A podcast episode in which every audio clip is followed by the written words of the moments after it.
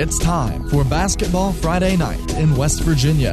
For the next three hours, it's high school basketball from across the Mountain State. Live from Marshall University, here's your host, Ryan Epling. The weather outside turning a, a little bit frightful here on Basketball Friday Night in West Virginia, but we're so happy to have you along. Nothing to dread with us as we cover high school basketball throughout the great state of West Virginia on this February 7th, 2020. Getting to February means we're almost to March, guys. We're getting Almost to where it closer, closer by the hour. It seems like. right? And, and today, a lot of games postponed. Snowed through much of the much of the state, not all of the Eastern Panhandle was actually spared. Sometimes they get snow and the rest of the state doesn't, but that's not the case. So, several games played in the Eastern Panhandle tonight. A couple of games in the coalfields that we were able to get into. Big matchup at the Logan Fieldhouse tonight, Joe. yeah, that one's. Yeah, it's it's almost over. It's still 12 seconds, but it, it's been a dandy. Scott and Logan going at it in a Class AA Region 4 Section 2 meeting and trying to get the seedings worked out for that coming down the stretch. And we'll get you the full scoreboard in just a moment. we got a lot to talk about, though. Again, not many games played tonight because of the weather conditions and just a whole lot was happening in terms of the weather the last two days. Uh, yesterday, you had flooding, high water problems in parts of southern West Virginia.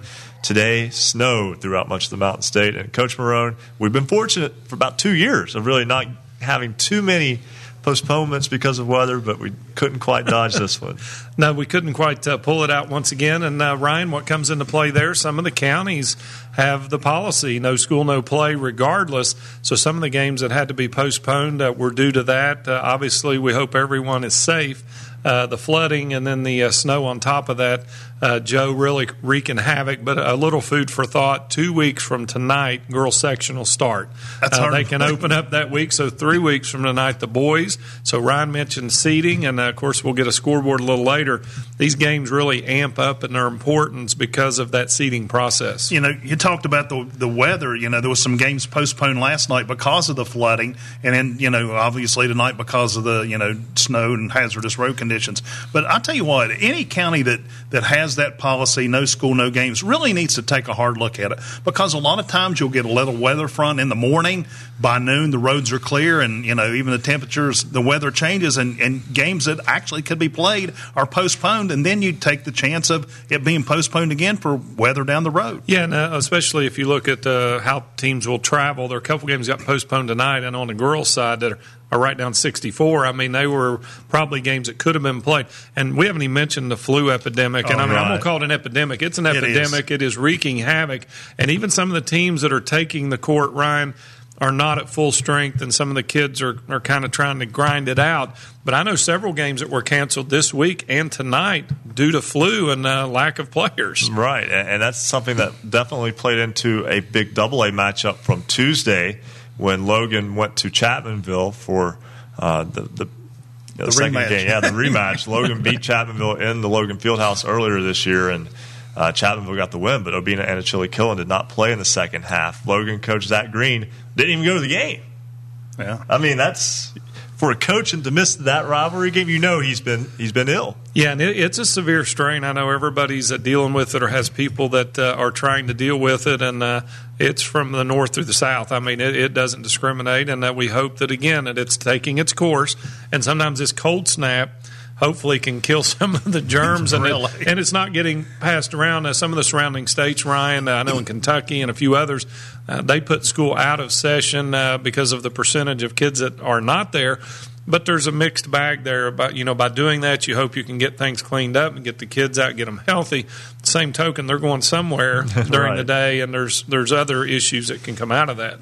Absolutely, and uh, you know, you were mentioning there are some schools in Kentucky right across the river from us that have barely had school for two weeks now. That's right. because Yep. because of illness. And then today, uh, weather related. There's also another big problem that um, we don't normally talk about traffic, but the main artery eastbound into Charleston from the west is uh, Shut is down. shut down and has been for more than a day and will be for another day. Mm. because of the bridge closure at the uh, eastbound lanes of I 64 at the Nitro St. Albans Bridge. Quick traffic update. When I came in, actually the traffic was not backed up because uh, they'd been, you know, advertising it, I guess, from the state line down, uh, encouraging people to get off at, you know, Hurricane, you know, uh, Milton, some of those other exits and use Route 60, but no backup at 64 on the St. Albans exit on the eastbound side when I came in. So. And Joe makes the trip from Madison. I've got to take that detour. he'll be over the, yeah, he'll be over the river and through the woods to get back home. But uh, yeah, it, it's one of those. You know, that, what do you do about that? There's a there's a bridge joint uh, needed repaired, and it's a multi-day project because let's just put it this way: you could drop a baseball from the bridge, and it would go straight down to the water. Yeah. Mm-hmm. It was through the bridge, not over the edge. through it, it. It looked pretty nasty from the video I saw. You know. Yes, it was definitely dangerous. So we will go to the phone lines in just a moment. We know that you are here for scores, and there aren't that many of them tonight there are still quite a few games going on right now and games that have been played tonight. So let's get a first check of the basketballnight.com scoreboard. Looking for scores, look no more, go to basketballnight.com. Joe, you have the boy scores. All right, let's take a look at some scores uh, from tonight. The Tolsia Rebels knocked off Carter Christian tonight. 79 52. It was Hampshire, the Trojans, uh, trailed or actually got defeated tonight Actually, this is the end of the third quarter score. It's Jefferson 49, Hampshire uh, 39.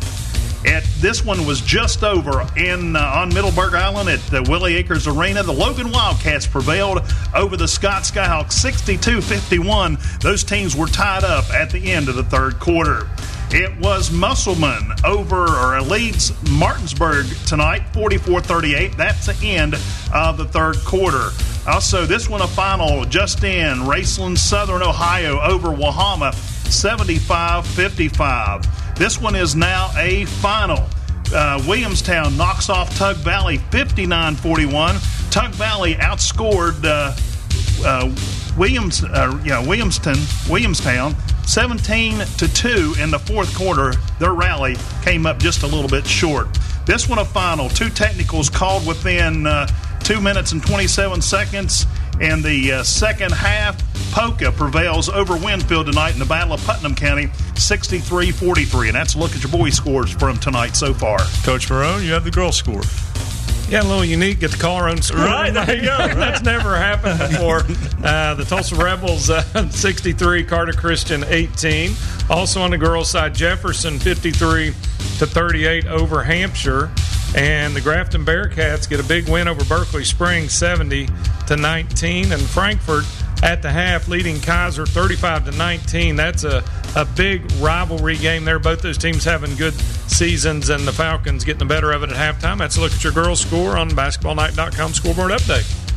Thank you guys very much. And we'll talk hopefully with Jordan Mounts a little bit later about that Tug Valley Williamstown boys game tonight at Naugatuck. What a spectacular finish as uh, Tug Valley rallies from down 17 after three quarters, but falls short by two to unbeaten and now 18 and 0 Williamstown. That's that's unreal. So that, that's a big feather in the cap for Tug Valley. Uh, I had one of their games earlier in the season, and and uh, when I talked to the coach, it was like uh, I, maybe their first game of the season when they played man down Chapmanville, and I was talking to the coach, and I said, "Coach, how's your team?" He said, "We're terrible. We're just absolutely terrible." Obviously, that is not the case. They've got some talent on the Panther team. That was a little bit of a slow start out of the gate. Yeah. Few have played the type of schedule they have, and it's very unforgiving. It can be a little bit difficult to kind of get your foot in the ground and get going in a positive direction, even with a good basketball team. They've played well over the past couple of weeks, Coach Marone, and tonight that's a you know that's a loss that will get a lot of attention from the standpoint of it's a two point game in Williamstown had mauled basically everyone before tonight. Yeah, and I think Williamstown uh, several of the polls was actually ranked number one in the state, so that that's a big a big contest, a big challenge, and uh, Tug Valley uh, testing herself and getting ready for tournament play and definitely uh, the fact that they were able to overcome that large deficit and get it within two points uh, says a lot for the fight uh, for Tug Valley. Got a chance to see them earlier in the year. Very good ball club, and uh, I'm sure that uh, Coach Thompson and company will have them peaking at the right time. Hey Ryan, just a, a quick note. Fans might want to check their local high school schedules. I've noticed uh, a lot of these games that were postponed from tonight are actually playing tomorrow afternoon. So, uh, good chance that you know those games will be made up tomorrow. Absolutely, and we'll do our best to get all of that on basketballnight.com. But that's a that's a big undertaking right Yeah. there to, to not only get the original schedule in, but to track down makeup games, which The can be all schedule. over the map. Yeah, that, that's definitely uh, the situation there. You know, we'll talk uh, throughout the evening.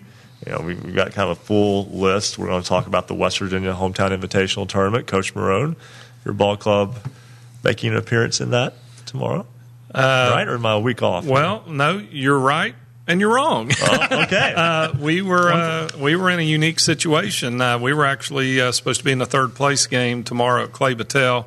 Uh, our opponent was to be Cameron, uh, who actually qualified for the OVAC finals, which is the same time over at Eastern Ohio University. So our game with them got bumped. Obviously, understand that completely. Uh, unable to, to secure a neutral site or another date uh, for that. So we actually, one reason we played tonight, we had to pick up another game, and we wish them well. But uh, that event will be going on at Clay Battelle all day tomorrow, and then of course the next weekend at RC Byrd will be the boys' side of that. Uh, we actually have uh, at our school uh, tomorrow a great matchup in a uh, crossover game on the boys' side. They do a little bit different because they have a lot more teams. Uh, Tolsia will be playing South Harrison tomorrow at two o'clock at Tolsia. So, uh, to my knowledge, South Harrison's first trip. Uh, to Glenhayes. Do you think they'll be confused by the Lost Creek sign that's right before you get there? we went to South Harrison last year, as did our boys, and I almost wanted to turn in right there. But uh, it's great to see different teams. That'll be a great game. We'll actually be uh, carrying that on the uh, Fast Break Sports Network tomorrow. Hope folks can listen to that. But uh, yeah, the Hometown Invitational Girls Finals is tomorrow, and uh, St. Mary's in Calhoun County will be playing for the Division One championship, and then we'll run down the other other pairings. So as does well. that mean you finished third, or I, I'm you- you have thinking to we can forfeit? claim we can claim that. Okay. I mean, how, if how you about don't play the game. how about that though? Such a flexible schedule, and again, it's a situation where you, you guys do the best you can. But Cameron basically juggling two events where their schedule's kind of up in limbo as they play along in early February. Yeah, and uh, it came down to Monday. They played Madonna in the semifinal, and uh, we were aware of it, and everybody was aware of it, and totally understand. Uh, I think it was the second time they've made the finals, and uh, a big honor for them. Uh, but at the same token, uh, you know, we were kind of booked and ready to go uh, tonight uh, to Morgantown, but uh, nonetheless, we wish them well, and they'll have some great games there tomorrow. Anybody that's in that area that can take in some action of the uh, girls' hometown invitational finals tomorrow. It should be a lot of fun. And, and, and Joe, the, these events, especially for the hometown invitational, uh, you get to see a lot of the small schools and communities come together. We talk about this all, all the time, but it, it's so nice to, to see teams getting the opportunity to go to places they wouldn't normally go, uh, visit the, the great sites of this great state of West Virginia. Hopefully, when it's not snowing, though. I was going to say, in addition to you know going to places you, you normally may not be able to travel to, you get a little geography lesson along the way. So it's uh, kind of a twofold, uh, an athletic and an educational trip all uh, rolled into one. It's uh, definitely a whole lot of fun. We're going to step aside right now, take a break. When we come back, we'll talk more about the West Virginia Christian Athletic Tournament coming up. We'll also talk a lot more about the happenings tonight. Not all of them actually happening. Many games postponed. Three hours to go, two hours, 45 minutes left. This is break one of Basketball Friday night in West Virginia on the Fast Break Sports Network. Basketball Friday night in West Virginia will return in two minutes on the Fast Break Sports Network.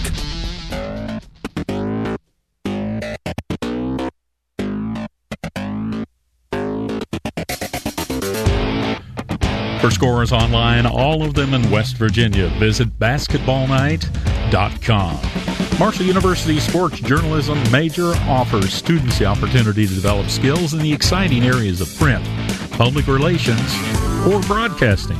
Our curriculum features terrific skill based courses and prioritizes hands on experiences that not only expose the students' work to the public, but also to sports journalism professionals who are often willing to provide crucial feedback. Marshall Sports Journalism majors cover our 15 varsity teams in any media format, including text, online, photo, radio, or video. Hands on real life experiences come through Marshall's student powered media, the Parthenon, WMUL Radio, and MUTV, as well as communications campaigns on and off. Campus internships. The Marshall University School of Journalism and Mass Communications is ready and eager to help you start your sports journalism career. Learn more at marshall.edu slash SOJMC. Welcome to Basketball Friday Night in West Virginia. Follow us on Twitter at hoops underscore roundup. At hoops underscore roundup. Many places you can listen and watch Basketball Friday Night. We're on Grady radio stations throughout the Mountain State. And you can go to our affiliates page at basketballnight.com. You can find out where the station is closest to you. You can also watch our high definition video on YouTube. Go to basketballnight.com. Just click to watch. We're also on Facebook Live, facebook.com forward slash hoops roundup. Again, follow us on Twitter at hoops underscore roundup. At hoops underscore roundup. This is Basketball Friday night in West Virginia.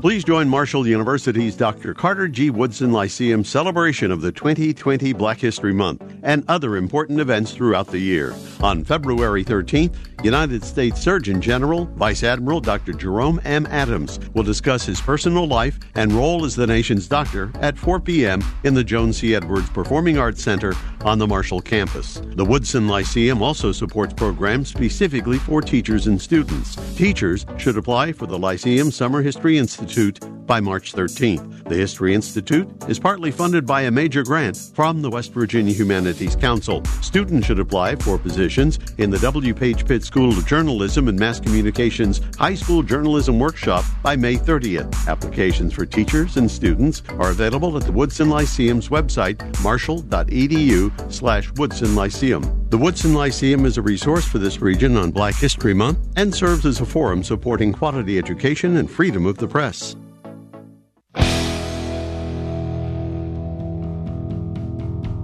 Celebrating high school basketball around the Mountain State. You're listening to Basketball Friday Night in West Virginia on the Fast Break Sports Network. Now, back to your hosts, Joe Linville, Coach Rick Marone, and Ryan Epling. 916 on this Basketball Friday Night in West Virginia. As we got everything that's happening in boys and girls high school basketball tonight to cover. Not a whole lot, but we do have a full guest list tonight. So we'll be talking about a lot of teams that maybe weren't in action tonight, but have been playing well or have a story worth telling. And one of those teams that does have a story worth telling is the Princeton Tigers. Their boys basketball team is, is rolling along right now. They've won five straight games. They've avenged the loss and beat Graham, Virginia. They also uh, handled Huntington by 20 points at the Raleigh County Armory, so they're playing really well right now. Rob Williams is the head coach of the Tigers. He joins us now on Basketball Friday night in West Virginia. And Coach, hard to complain about the way your team has played over the past two weeks now. Well, good evening. Thanks for having me. And you're certainly right. We've played uh, very solid basketball. Started out solid first of the season, had a little bit of a struggle there in the middle, and and uh, getting a little uh, seasoned as we go along. Well, tell me a little bit about this team. What were the expectations coming into this season, and uh, are you there, or do you still think there's a little bit of room to grow? Well, it was a rebuilding year, to be quite honest. Uh, didn't expect us to be as uh, solid as we are. You know, we, we came back, we lost uh, Fix and and uh, Hopkins and and Kyron Kennedy, three of our top four starter uh, scorers last year. So uh, we expected to rebuild, uh, but we knew he'd be okay with uh, Parsons and Brown. Didn't know what the, what the other three uh, starting positions would bring us, but uh, as the seasons went on, you know, we've gotten started to get a lot more. Uh, help from those guys, and when you get help from others, uh, we're hard to defend. Hey, coach, you had like a you know a mini slump there. You had three games there, and then like Ryan said, you bounced back with uh, with five straight wins. But uh, I tell you what, the schedule is still pretty tough. Uh, you know, from here on out as well. Oh, the schedule's very tough. We we were playing. You know, we were supposed to play uh, Greenbrier East tonight. Uh, Bailey Coles is back. I was talking to Bimbo today about that which is which is good to hear for him. But uh, yeah, we we've got that. We reschedule those uh, those guys for the 17th, but we come uh, to the the big house to play Capital Wednesday. Uh, we're both, I think, 11th in the AP, and and they're ninth, and we're 10th in, in your poll. So uh, you know, heck, that's going to be a tough game. Then we follow up with at Bluefield. uh, and you know again then East and and, and Oak Hill. You talked about Bluefield, and of course, right across the state line there is Graham Virginia, which is in Bluefield, Virginia. I want to con- contrare, uh, compass, or con- let me try that again. I want to compare and contrast your two games with them. Talking's not hard, but I'll make it sometimes. Uh, you had a game with Graham that you lost 58 51 back on January the 11th. And then your last game, though, against the G Men was uh, two days ago and a 68 59 win. What was the difference in those two ball games? Intensity. Uh, you know, they wanted it more than we did. Uh, uh, at their place, and uh, we weren't going to let that happen. At, you know, at our place, and, and the guys really executed. We're just playing better team ball. We're moving the basketball. That's yeah, that's the difference. You know, our defense is usually pretty solid, but we're moving the basketball and getting more contributions from from more than two guys. And, and again, when, when a team can't focus on one or two guys, it, it's tough to handle sometimes. A very good basketball team, the Princeton Tigers. Right now, sitting at 13 and five, and they will be back in action a little bit later uh, now, again, because of tonight's game being postponed, that game rescheduled for uh, their game with Greenbrier East for the 17th. But the next game coming up this week, games with Capital, and then a week from tonight, a trip to the Brush Fork Armory to take on Bluefield. Rob Williams, head coach of the Princeton Tigers. Thanks so much for joining us tonight. Thank you, guys. All right, and, and guys, they, they are having a, a, really good season. You might not think of Princeton basketball sometimes, and since being uh, since leaving the MSAC, their schedule has changed quite a bit. It's very regional now. They used to have to make trips to Spring Valley, Parkersburg, Capital, GW, South Charleston regularly. But, but coach, now that they're in kind of a more compact area of where they're playing, uh, you're seeing them kind of being able to build some wins, and, and that's the kind of things that installs confidence in a ball club and program in building your program moving forward. Yeah, and, and you see that it allows some of those rivalries from their own region uh, to really kind of come into full bloom. Uh, and those games they have coming up, obviously they've kept Capital on the schedule, which is a good game for them.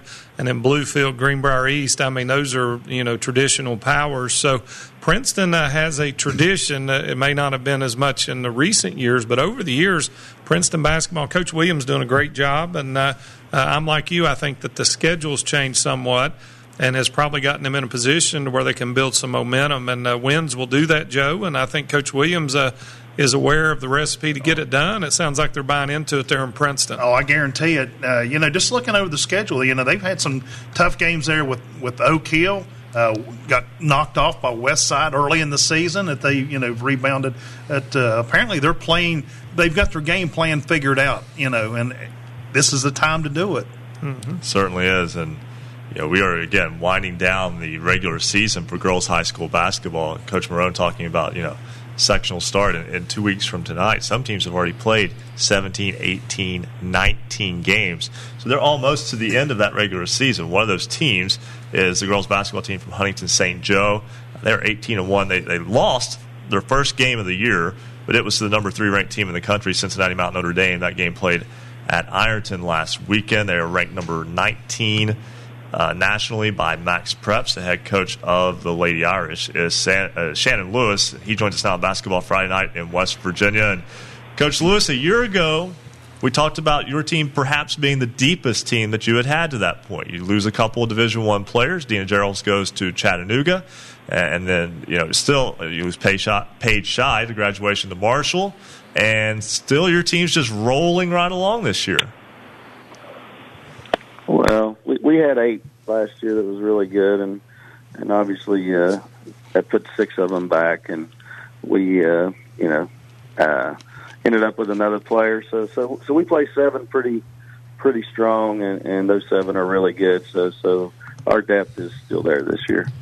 And you talk about uh, ending up with another player, uh, Grace Hudson.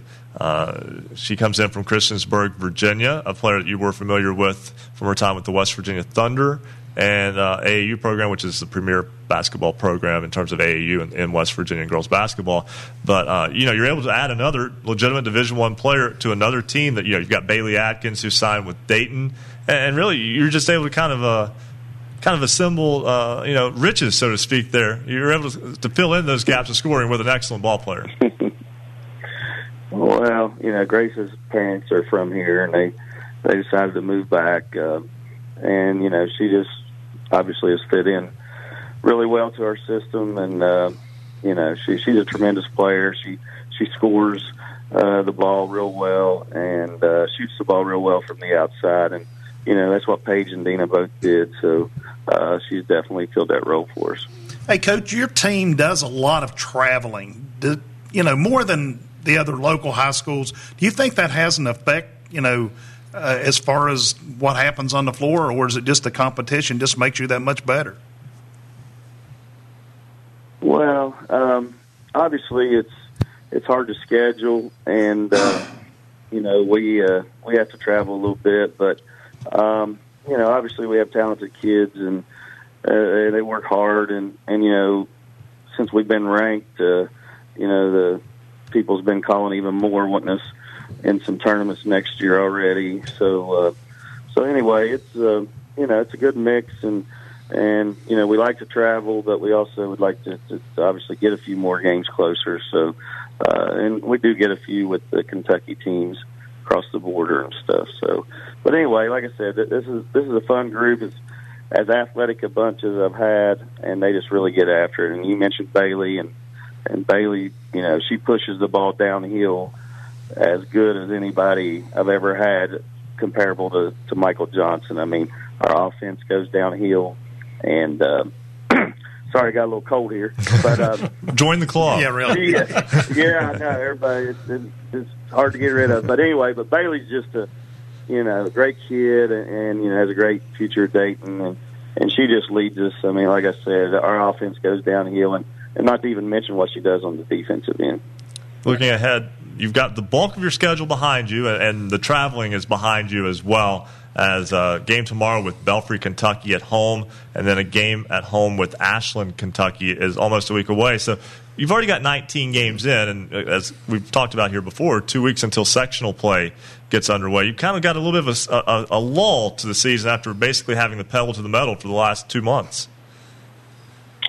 Well, it, our schedules kind of kind of did that most of the time. It, you know, we're going to travel a lot before Christmas and after Christmas, and and Martin Luther King, and and then in February we seem to to settle down a little bit and, and get those uh, a few home games and and a few close games. So uh, that's good. Like I said, it kind of kind of gets us uh, back back down a little bit to earth, and, um, you know, playing locally and and uh, getting us ready for the tournament. Shannon Lewis, head coach of the Huntington St. Joe girls basketball team, ranked 19th in the nation. Coach, thanks so much for joining us tonight.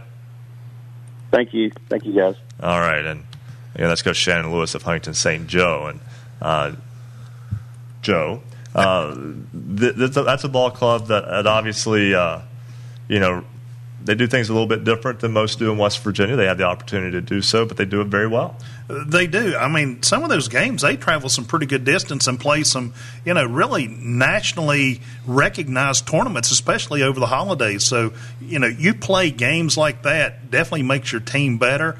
And you know, when you roll in to your sectional and regionals, I mean, they sometimes just scroll right on through and punch their ticket to Charleston. And that loss to, like I said, Mount uh, Notre Dame out of Cincinnati, Ohio. That was a team ranked number three nationally at the time, and uh, that was an eight point game. Uh, played over at Ironton, Ohio, uh, just across the river from us here in, in the Huntington area.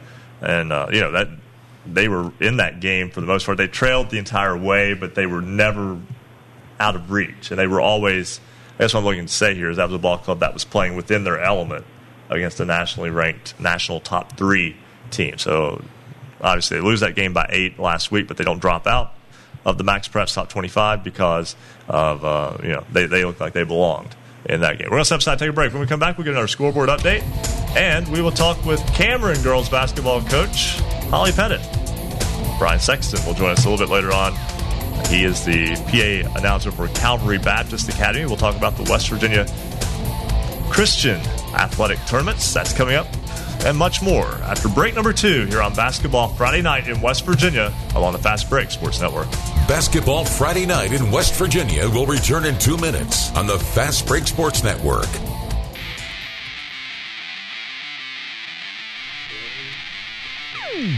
For scores online, all of them in West Virginia, visit basketballnight.com.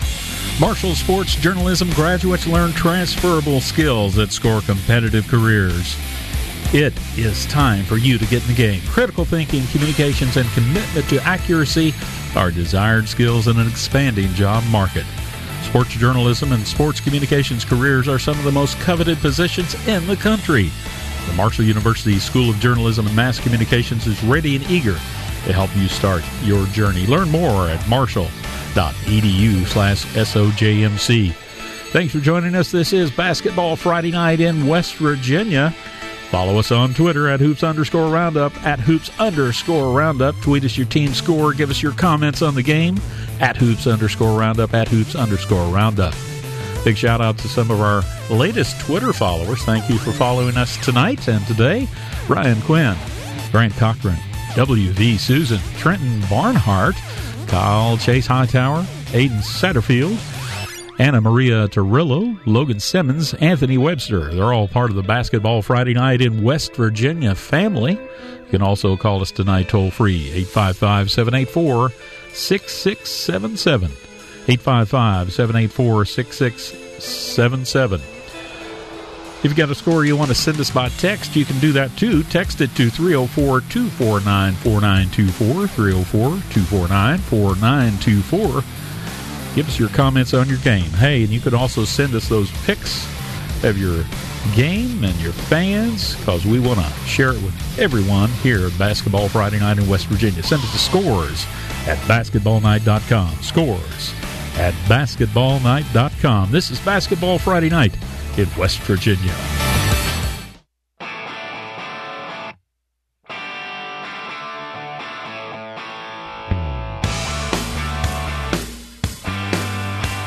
Up to date on your favorite teams. Check out basketballnight.com. Now, back to Basketball Friday night in West Virginia with Joe Linville, Coach Rick Marone, and Ryan Epling. 931 on this Basketball Friday night in West Virginia. Not a lot of games going on tonight, M- many of them postponed by weather. We'll talk with Holly Pettit, the head coach of the Cameron girls basketball team. Her team was supposed to play Coach Rick Marone's Tolsia Lady Rebels tomorrow, but they're double booked because they're going to play for the OVAC championship. So we'll talk with Holly Pettit in a little bit. We'll also talk with Brian Sexton of Calvary Baptist Academy as we will preview the West Virginia Christian Athletic Tournament, the WV Cat Tournament, as it is known. So still a whole lot to talk about here on this first Friday of February in 2020. So we are just rolling right along in the season. Let's do another scoreboard update. Looking for scores, look no more. Visit basketballnight.com. Coach Marone will give you the boys' scores. All right. As we mentioned, uh, several of these games have been postponed. We'll try and get those updated on the website as quickly as possible so fans can know when their favorite teams are playing. On the boys' side tonight, Wirt County 69, Wood County Christian 52. The Tolsia Rebels knock off Carter Christian 79 to 52. Braxton County 75, Gilmer County 50. Frankfort gets a big win over Allegheny 64 to 51 and Jefferson 70, Hampshire 51. Also on the boys side, the Logan Wildcats a tough game with the Scott Skyhawks. They get a win 62 to 51 in that one. Martinsburg over Musselman 54 to 50 and Racine Southern 75-55 winners over Wahama. A barn burner down in Naugatuck. It started out didn't appear that way, but Williamstown hangs on for a 51 to 49 win over the Tug Valley Panthers and Poca. A big rivalry win over Winfield 63 to 43. That's a look at the boys' scores. Over on the girls' side, it was the Lady Rebels of Tolsia knocking off Carter Christian tonight 63 18. Hampshire, the Trojans fall tonight to Jefferson. This score now a final 53 43. The Cougars sweep the season, and that will give them the home court advantage in the sectionals coming up in a couple of weeks. Grafton, the Bearcats, big win tonight over Berkeley Springs, 70 to 19. Frankfort, the Falcons, over Keyser, 58 42. And I know I'm going to blow this name. Makina Dowdett has joined the Thousand Point Club for Frankfort. And that's a look at uh, the girls' scores. Yeah, I, I want to mention that real fast because Frankfort had one of the premier scorers in West Virginia for four seasons. Abby Beeman just graduated after last year, so um, Makina you know, kind of had to play that second fiddle role until this year, but a thousand point scorer in her own right. That can be difficult to do when you've got a girl who scores as much as Abby Beeman did last year. Yeah, I tell you what, it's a great accomplishment. Uh, as you mentioned, you've got to average uh, pretty good uh, double figures. Uh, you know, starting that freshman year, and a lot of times freshmen don't get as much opportunity. But as you mentioned, playing with a prolific scorer like Abby Beeman was, uh, that's a great accomplishment there for Frankfort. They've got a solid program there, and Joe, that young lady, waiting on her opportunity, and big big kudos tonight. That's a big big milestone. Definitely paid off. And I was going to say, it seemed like we've had more thousand point barriers broken this season than, than we've seen in the past. There's been even more than what we could keep up with. I mean, we, we do our best with them, but some do slip through the cracks, but we absolutely do our best with them. You know, somebody who's uh, enjoying this season right now is the head coach of the Cameron Lady Dragons, uh, Holly Pettit. Her ball club,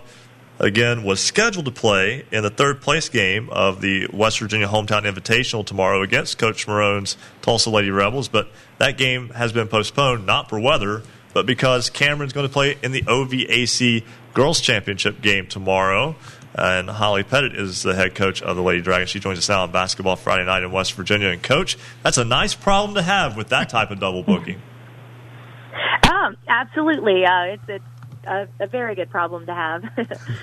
uh, tell me a little bit about that OVAC uh, semifinal win over Madonna earlier this week.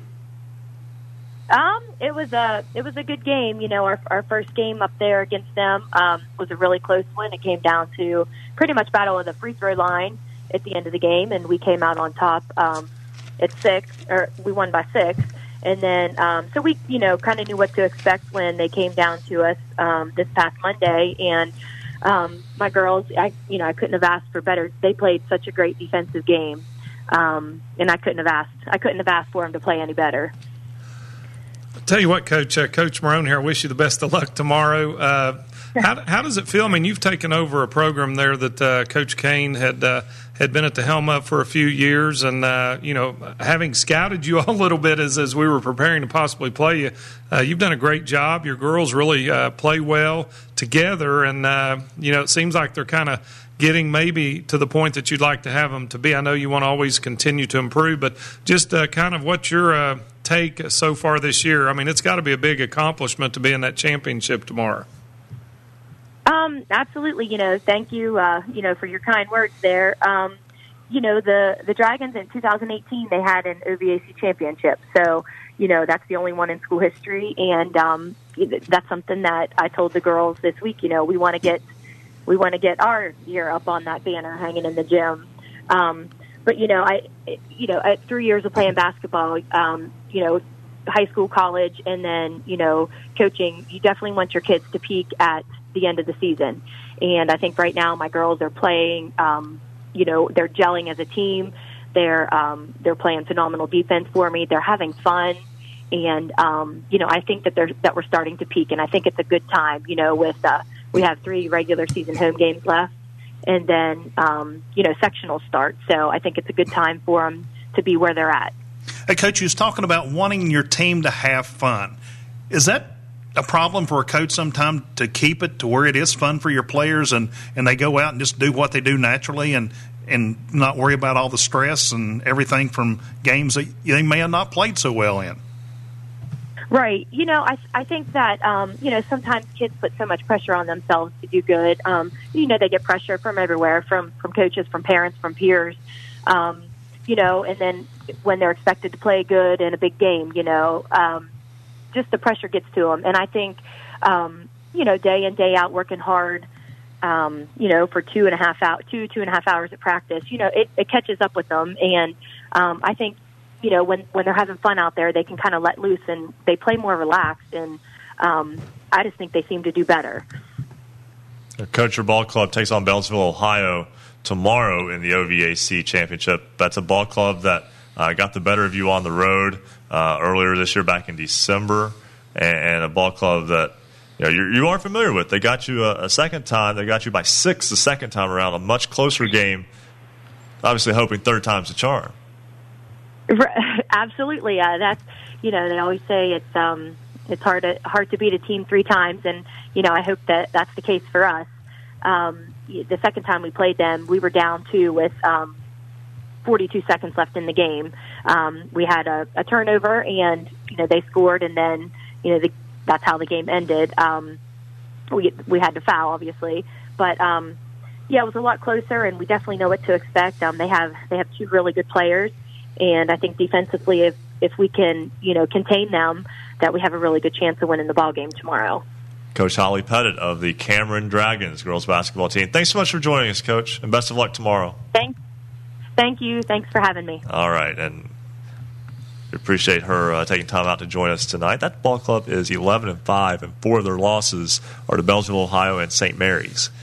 Tell you what, uh, she's doing a great job. Uh, I mentioned Coach Kane; he had been there the last few years, and really uh, they had a great tradition there. And Coach Pettit's done a great job, and uh, I really uh, like what Joe uh, mentioned with her is about the kids having fun and enjoying what they're doing. It sounds like she's got things going in the right direction. Best of luck tomorrow in the championship. Can you sense that on film? Yeah, you can see them on film. Those kids really uh, they go after it. I mean, I, I, don't know if that makes sense to people listening at home, but as a coach, when you got kids that kind of go after it, uh, you can tell uh, that the coach has set a good uh, climate and culture because you know, like she said, kids get pressure from a lot of different places. Uh, not to mention just herself. Uh, her kids play hard, but they, they, you can tell that they really believe in what they're doing, and you know, it would have been a tough test for us. So, uh, you know, I hope they uh, win it tomorrow and get their second championship in the OVAC.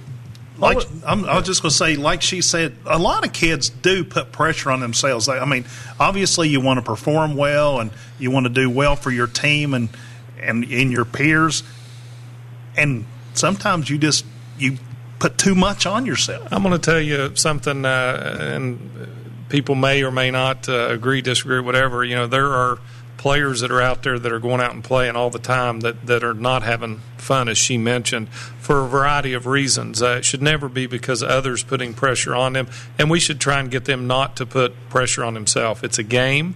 Uh, it's a great game. That's why we're here. We love high school basketball, but uh, you know, one of the things I've always said is uh, you got to keep it fun, and when it quits being fun, then you got to look at what you're doing. And uh, it's hard work, and it's uh, it's tough sometimes, but uh, it should be fun. And I, I, think that she's right on.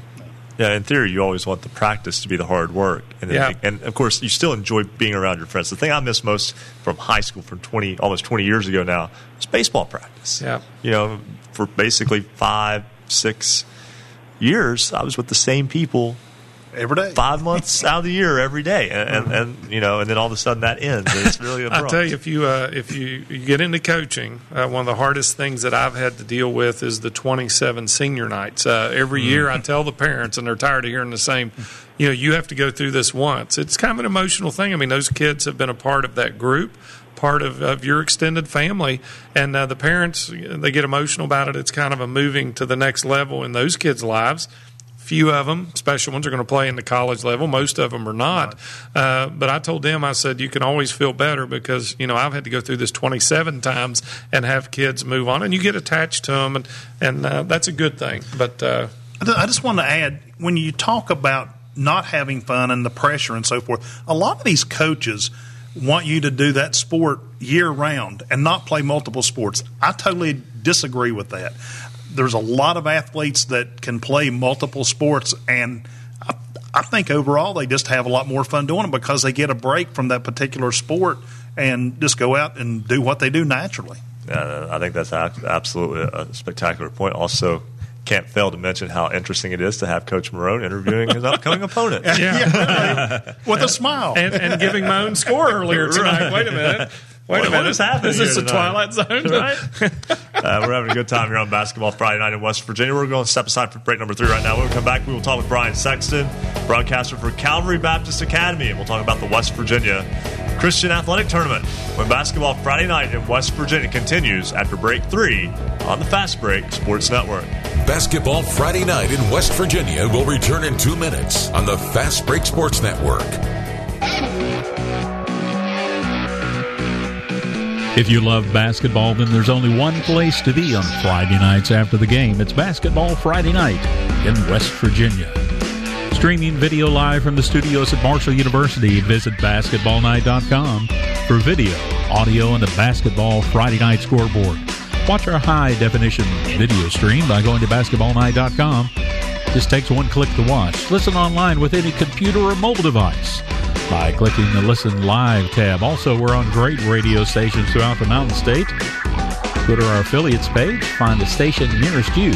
Big thank you to 104.1 FM, WVXS in Romney for carrying basketball Friday night in West Virginia, and 92.5 FM, WZAC Madison, Danville, Charleston, 105.5 FM, WKQV Cowen, and heard in Braxton County on 106.9 FM, 91.5 FM, WRSG Middlebourne, 102.3 FM, WMTD Hinton, 740 AM, 106.5 FM, WRNR Martinsburg, 1360 AM, 97.1 FM, WHJC Matewan, Williamson, Belfry, 1600 AM, 98.1 FM, WKKX Wheeling, 1370 AM, 97.7 FM, WVLY Moundsville, and 101.1 FM, WVWPLP Wayne.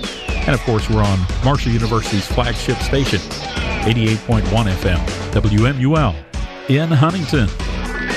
Thanks for joining us tonight. Follow us on Twitter at hoops underscore roundup, at hoops underscore roundup. Big shout out to Ryan Quinn, Grant Cochran, WV Susan joining us tonight. Follow us on Twitter at hoops underscore roundup, at hoops underscore roundup. This is Basketball Friday night in West Virginia.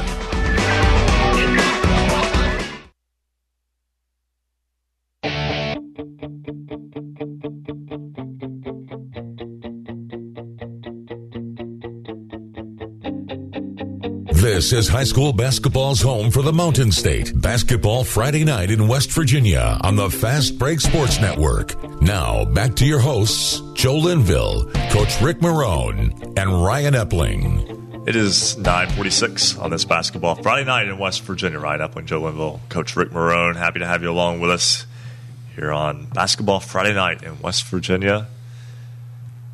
I've already lost count how many shows this is this year. 97, I think. Right, 97. Oh, no. Well, I mean, well, it's total. Well, not this year. Okay. wow. Last It- it week, is. last week was halfway, so this should be show number eight. Eight? Uh, right, because we were seven and a half. We're through. No. We were seven. So this was eight and nine. It's nine. Oh my gosh! Where did the season? They go? said there would be no math. Okay, so just just give me a break here. But uh, no, this is episode ninety-seven of Basketball Friday Night in West Virginia. Hmm. Uh, February twenty-eighth, we'll hit triple digits. That's Good a Lord huge milestone. Yes. Huge milestone. I'm gonna have to take my shoes off. we can't count that high. Fuzzy math. Yeah, yeah, but you know who is counting well right now? Counting wins. Calvary Baptist Academy boys basketball out of the Hurricane area. Brian Sexton is a broadcaster with them. He's been kind enough to be with us here on Basketball Friday Night in West Virginia for a couple of years. And uh, Brian, first time, if I've talked to you already this year, I apologize. We talked to so many I don't think- people. I don't But think we have. I think this is the first time. Actually, yes, we got it right here. This is the first time we've talked since February 22nd of last year. Where you been? Ryan Epling, Coach Marone, Joe Linville. It's good to be back uh, talking with you Hey, guys. I have you. enjoyed. Well, I miss you guys. I have enjoyed a little bit of semi-retirement. You know, I, w- I was telling the guys we played at Teays Valley Christian School back before the. It was our, actually our last game before the Christmas break, and that was a road game I went to because it's our our natural uh, Putnam County rival, and I was there for a couple of years doing PA and and things when my son was there. And I looked at a couple of the parents. One was keeping book, and the other one was running clock, and and we lost to those guys by four, and it was a really charged game. I looked at both of them with a big smile, and I said, guys. It's a lot less stressful to come to these games after your kid graduates. so that, that, that that's where we're at right now. So uh, but So it took the to pressure off of you. guys. So that took the pressure off. of you. Oh you. man, yeah, Joe, you have no idea. I mean, it's uh, you know, I, I always said for the last four years, I, I had the best seat in the gym, and uh, you know, my wife will agree with that because she got to sit with other people and have a good time and not have to sit next to me. But I was sitting five feet from the bench.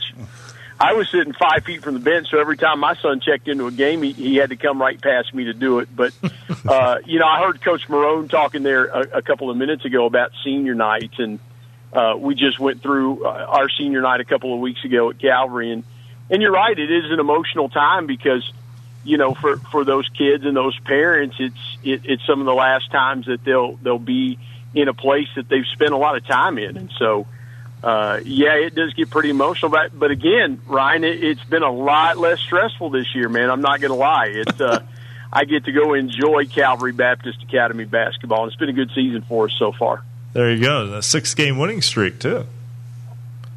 Yeah, I tell you what, we've been really fortunate. We we finished the season at home. We we we went down to to, to Coach Marone's neck of the woods down to Tolsia there uh, a couple weeks before Christmas, and and uh, the Rebels put it on us pretty good. I, I was having nightmares that night uh, coming home because all, all I could see was Isaac Perry draining three point shots in our face down there. You know, we we just didn't play well at Tolsia, and, and that's a tough place to play, uh, as you guys are well aware. But I think for us, it was a good game for us to learn from because we went to a tough atmosphere.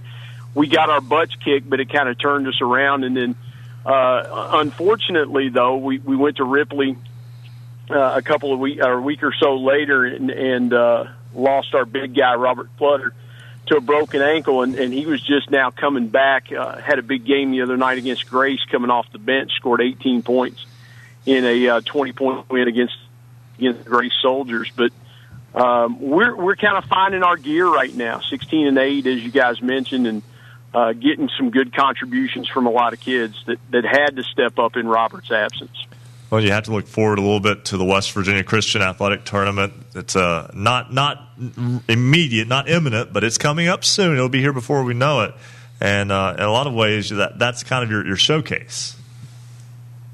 Ryan, I, I'll tell you something. It, it, it's and I've said this to you guys before, and I'll say it again. You know, it's it's one of the most underrated – uh, sporting events in our state all year because we, we play in the Summersville Convention Center, and, and those folks do an outstanding job.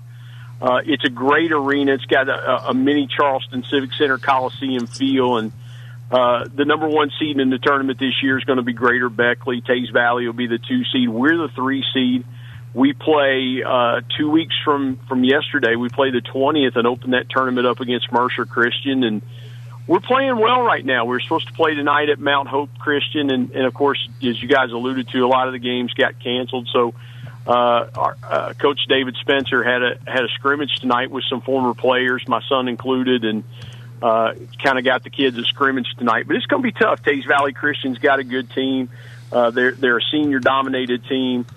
Um, Greater Beckley is just man, they're they're stacked. They've got a couple kids that are about six six and uh, Joe, they look like uh, a couple of those kids look like they should be playing football for the Thundering Herd, catching passes from Isaiah Green instead of.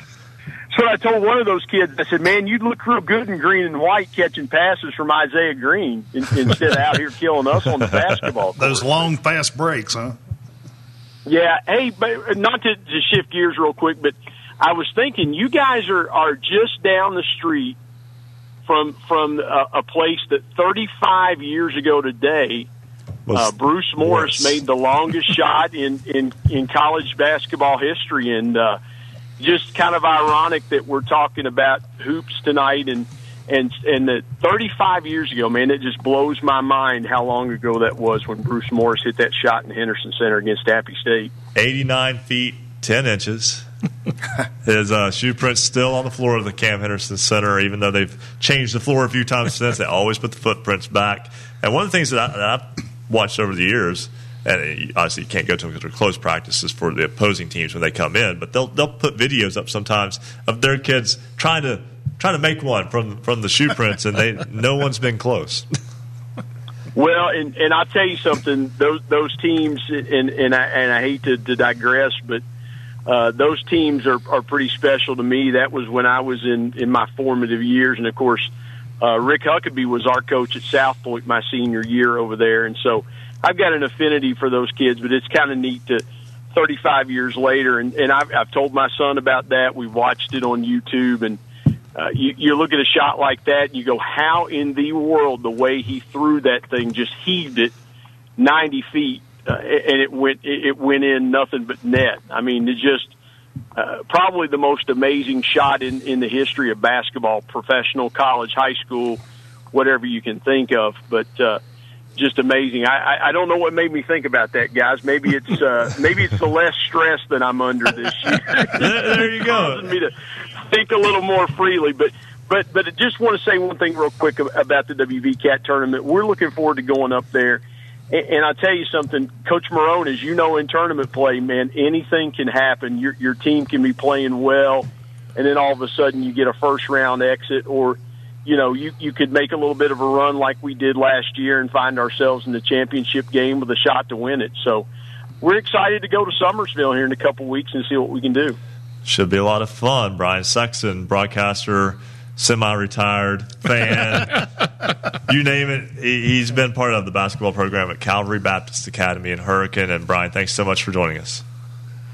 Hey guys, a lot of fun, and uh, I promise I haven't forgotten the basketball night in West Virginia number. I, I just, uh, I guess, selective amnesia or temporary amnesia has just caused me not to call it this year. So we'll try to do better here in a couple weeks from the VCAT. Sounds good. Absolutely, looking forward to that. That's Brian Sexton of Calvary Baptist Academy, and you know, we're coming up against a break. We've got Kyle Triggs, head coach of Martinsburg's girls basketball team. We'll get him after the break. We'll also get Bill Lusk, assistant coach of Man Hillbillies, after the break because we just don't have enough time to get to get into that. We'd have to short them up here a little bit too much. But uh, Coach Marone, that's always a you know the tournament's a good environment. It's a good tournament, and, and you can tell though relax a little bit sometimes when your kid's not directly involved. yeah. yeah, it's a it's a little different perspective, but uh, I tell you, beautiful venue there. If you've not been to the Summersville uh, Convention Center, there it is a great place to watch basketball. So if you can get up there to watch the WV Cat. Joe, uh, good basketball, and as he said, whoever gets hot at the right time uh, can make a run. I've drove by there several times, never been to a basketball game, but I'm down. Yeah, really, I want to check it out. That Bruce Morris shot is still the longest shot in NCAA basketball history from February 7th, 1985, 89 feet 10 inches, right before halftime. The shot heard, H E R D, heard, around the world at the Cam Henderson Center in a 93 82 win over Appalachian State. That shot hit right before the halftime buzzer. And Coach Marone, you coached against his daughters. Sure did, and uh, you know he uh, officiating and a lot of other things that Bruce has done since then. But that's uh, definitely one to hang your hat on want to bring this up real quick before we go to the break. Uh, we talked to Marley Washnitz last week. She had a game this week. She had almost a quad triple double. She had 25 points, 12 assists, 10 rebounds, but only nine steals. Wow, they need to check the game film on that one. yeah. Maybe they might yeah. they might find another one she got a hand on somewhere. and I'm going to Google quad triple double. I'm just letting it go. I'm just letting that one go because I've said some silly things on this in this newscast. I just found that interesting. It's a show, absolutely, and of course, because it's a small world, Joe. Yeah, she, she has a tie to Madison, right? Grandparents yeah. lived there. Her mom grew up there. Played ball at Scott. Yeah, and uh, you know, just a, it's a small little world. We'll just put it that way. We're going to step aside, take a break. When we come back. Much more on Basketball Friday night in West Virginia. We will talk with Kyle Triggs, head coach of the Martinsburg girls basketball team, Bill Lusk, assistant coach of the Man Hillbillies, Dave Morrison, SuperDaveSports.com. We'll be in a little bit earlier. We'll also have our standout athlete of the week. Much more to go. One hour in the books, two to go in the fastest three hours in radio. This is Basketball Friday night in West Virginia across the Fast Break Sports Network. Basketball Friday night in West Virginia will return in two minutes on the Fast Break Sports Network. For scores online, visit basketballnight.com. Thanks for joining us, and thank you to all of our great radio affiliates around the Mountain State carrying basketball Friday night in West Virginia, including 92.3 FM WIRC in Spencer, 103.7 FM WQWE in Fisher. 92.5 FM WTHMLP, Ravenswood, Ripley, 106.7 FM WHFI Lindside, 93.9 FM WRRR St. Mary's, 104.5 FM WASBLP Huntington, 1290 AM, 101.9 FM WVOWN Logan, 101.7 FM WYAPLP in Clay, 98.5 FM 101.5 FM WQAZ Edmond, Beckley, 90.7 FM WFGH Fort Gay, and 9:50 AM WBES in Charleston. We'd like for you to become part of the basketball Friday Night in West Virginia family. Follow us on Twitter at hoops underscore roundup, at hoop underscore roundup. Tweet at your team's scores and give us your comments on the game at hoops underscore roundup, at hoops underscore roundup. Big shout out to our latest Twitter followers, including Logan Simmons, Anthony Webster, Anna Marie Torello, Aiden Sutterfield. We also have Kylie Chase Hightower, Trenton C. Barnhart, W.V. Susan, Grant Cochran, and Ryan Quinn. They've all joined us, and they're reporting scores and all kind of comments on their games at hoops underscore roundup. At hoops underscore roundup. This is Basketball Friday night in West Virginia. Thanks for joining us and being part of the show tonight.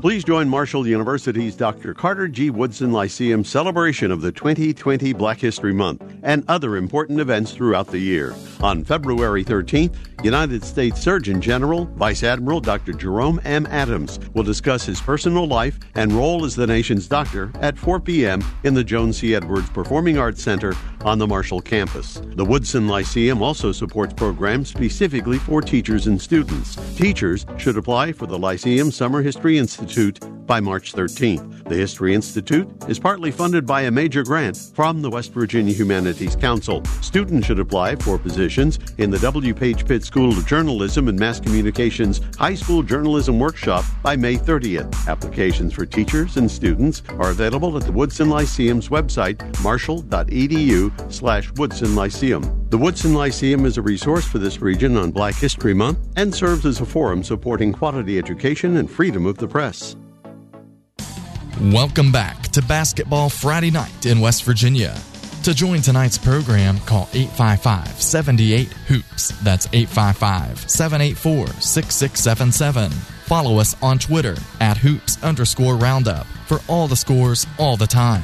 And visit basketballnight.com for a comprehensive look at schedules and standings for every team in the state. Stay tuned. Another hour of Basketball Friday Night in West Virginia begins right now. Welcome back to Basketball Friday Night in West Virginia. Ryan Epling, Joe Linville, Rick Marone. We're not scared by the weather. We are here with you tonight. Of course, we don't blame you for staying home and uh, you know maybe not pl- you know games were postponed tonight. Understand that. Um, Throw another log on the fireplace and turn up the radio. That's right. That's right. The radio or or your, Your internet computer. stream. yes, because we do that as well. So again, basketballnight.com and a big thank you to all of our affiliates across the great state of West Virginia, numbering 30. near 30? We're at 30. Mm. We're at 30. We have reached 30, so 30 radio affiliates all across the great state of West Virginia. It's incredible. I remember when we started at the public affairs table some 97 shows ago with, uh, you know, we didn't even have a video portion right at first. And we were thankful for that at the time. Uh, but yeah, and then I remember our first uh, basketballnight.com logo was just printed on letter size paper and taped to the front of the public affairs desk. Kind of And it wasn't- sentimental. Sentimental. I mean, right. And now, know, now look at this beautiful set that Mike Stanley has built for us. Uh, you know, just it's incredible, and all the support too that we get. The basketball jerseys that are behind us from all over West Virginia, from Paw Paw to Huntington. Uh, I mean, from to Princeton. Uh, that you know, Doddridge County, Tygarts Valley. That's just it's just incredible to look around, and then we, go- you know we've got Greenbrier West Cavaliers, and then they moved, they flipped those on me, and then uh, Grace Christian Lady Soldiers there. So we cover basketball about as thoroughly as we can. From uh, as as Tony Caridi would say, Weirton to Welch, Madonna to Matewan, and all places in between. Uh, not Madonna, it's Martinsburg to Matewan, and I mentioned Martinsburg because coming up right now on the program is Kyle Triggs, head coach of the Martinsburg girls basketball team. Bulldogs have won 13 in a row. Coach Triggs, welcome back to the program. How you doing, guys? Thanks for having me. Doing great. Uh, let's talk a little bit about your basketball team and the season that they are having. Uh, as I mentioned, 13 straight wins, and a couple of those wins are very nice, including handing North Marion a loss. Yeah, that was uh, you know kids that really bought in and, and are playing well. Um, you know, not really. We were not really sure how we were going to play going to North Marion. Um, we had uh, basically three games in four days, and um, you know they they defended very well and and um, you know made the plays that we needed to. Um, and I, I think the big thing in that game is we were able to take North Marion out of their pressure um, early in the game and, and force it into a half court game. Um, a little bit of discrepancy with the free throw situation, but we were uh, made the last one we needed to, and, and we're able to knock them off. Coach, it looks like you've got a meeting with the governor tomorrow. Is that game still on? Yeah, we're we're actually we we we traveled down today. We're uh, we're at the Greenbrier Resort. Uh, kids just got done uh, team team meal and um, a little bowling. Um, so we're uh, sitting here going over shoot around and, and last minute preparations for uh, tomorrow. Coach Triggs, uh, and I do want to still talk more about your basketball team. I want to circle back to that, but um, so we talked briefly on the program uh, last week about the loss of Kobe Bryant. Uh, unfortunately, I mean, there's, no really no words for it. Uh, you had a you had another tie to Kobe Bryant, though. Yeah, um, uh, I spent three seasons in, in L.A. Um, I was on Mike Brown's staff, and then um, uh, Mike D'Antoni's, um, and, and spent a lot of time around Kobe. And um, you know, it was um, you know we were we had a very professional relationship, um, and you know, but talking to everybody um, from the Lakers family, I mean, it's just it's just a shock because um, seeing what Kobe put his body through um, for his seasons in the NBA and, and the amount of things, you know, he's the one type of person that you feel that in a situation like that, he's going to be able to, you know, land on the feet and save everybody because um, that that was the type of person he was. I mean, he did the unthinkable, um, and, and it was really, you know, tough with with his daughter. Um, you know, uh, I had talked to him briefly a few months ago. Uh, now that he was coaching because he always said he would never coach. Um, and um, you know he was doing a tremendous thing for the for the game of basketball, um, and especially women's basketball, and, and that holds a special place for me now that I'm on the girls' side of it. I was getting ready to say with uh, we also just had National Women's and Girls in Sports Day, and the fact that you know Kobe Bryant with, with daughters was helping grow the game of basketball. And you know that he still had a lot to give. You also having that NBA background and then coaching girls basketball. Uh, yeah, the sport sport's in good hands moving forward. Oh, absolutely. I mean, you know, one of the biggest things uh, that that you know I'll, I'll never forget um, one of Kobe's famous tweets or talks and things that he would say as quotes. He said, "You know, the basketball basketball doesn't know race nor does it know gender." Uh, he says, "You know, so, you know, we're basketball players. You, you coach basketball players. You don't coach men's players or boys players or girls or women's. You know, everybody's a basketball player because that ball knows no difference. And that's what he was doing. I mean, he was trying to, to grow the game on a global stage, not just the NBA brand, but, you know, women's basketball, um, the things that he was doing with his Mamba, you know, academy and different things. I mean, you've seen tons of pictures and, and stuff on on ESPN with with him working with a lot of the women's players, um, Megan Walker, uh, Sabrina Ionescu, um, Napheesa Collier, those guys. I mean, he was he was a wealth of knowledge, and he was you know he was coming back and he was sharing that with everybody.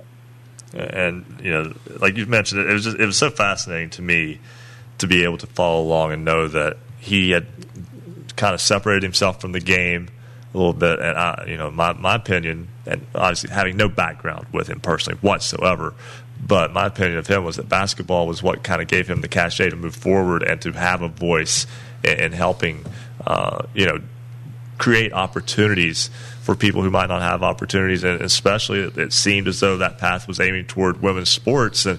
You know, his loss is obviously big to the NBA. I think it's also big to girls and women's sports as well.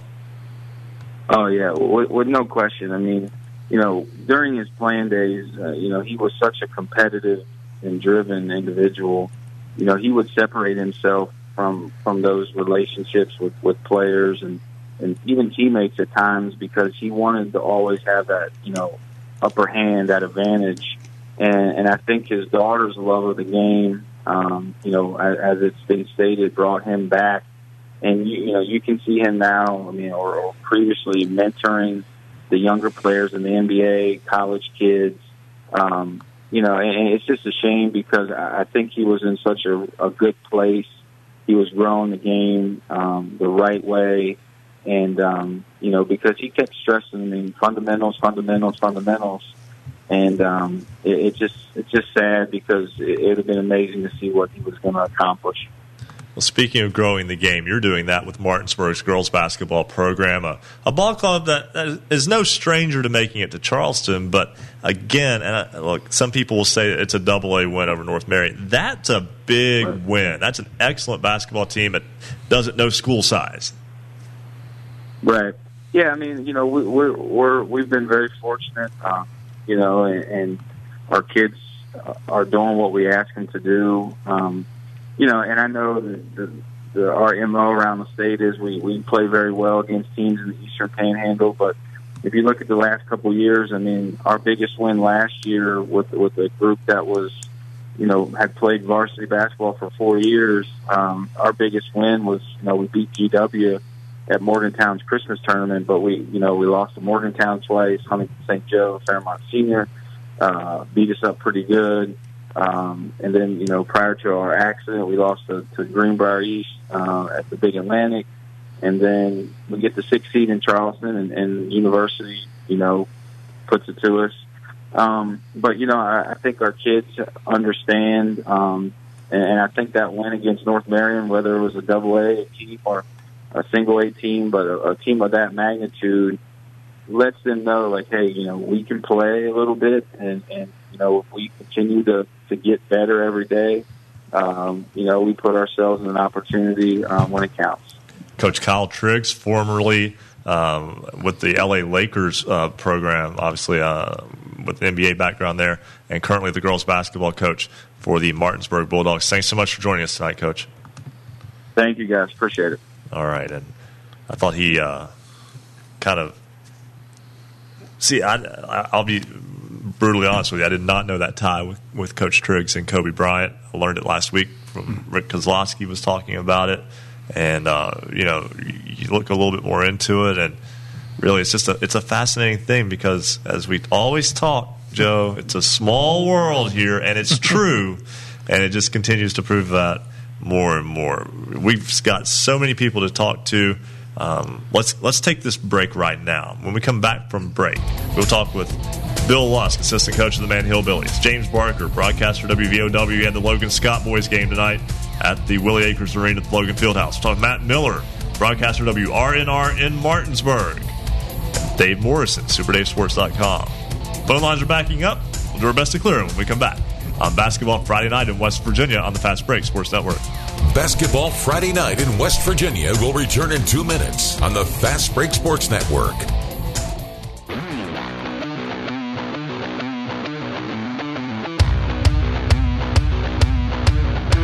Every Friday night from 9 to midnight, we're the home for high school basketball in the Mountain State. This is Basketball Friday night in West Virginia.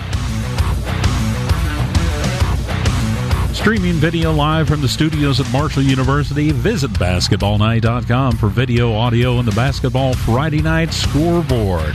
Watch our live high definition video by going to basketballnight.com. All it takes is just one click to watch. Listen online with any computer or mobile device by clicking the Listen Live tab.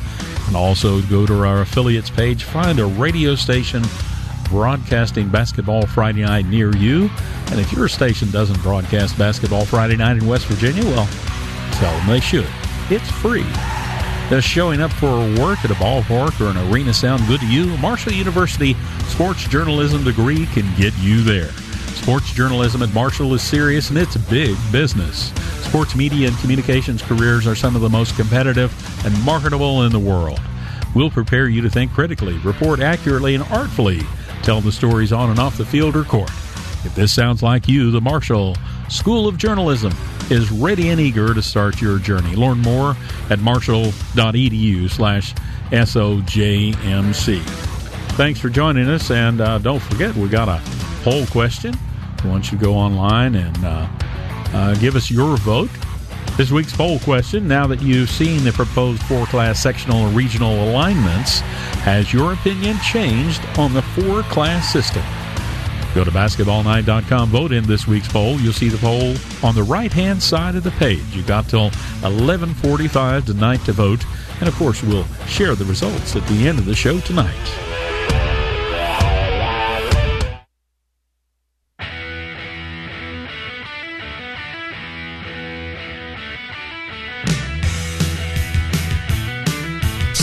High school basketball around the Mountain State. You're listening to Basketball Friday Night in West Virginia on the Fast Break Sports Network.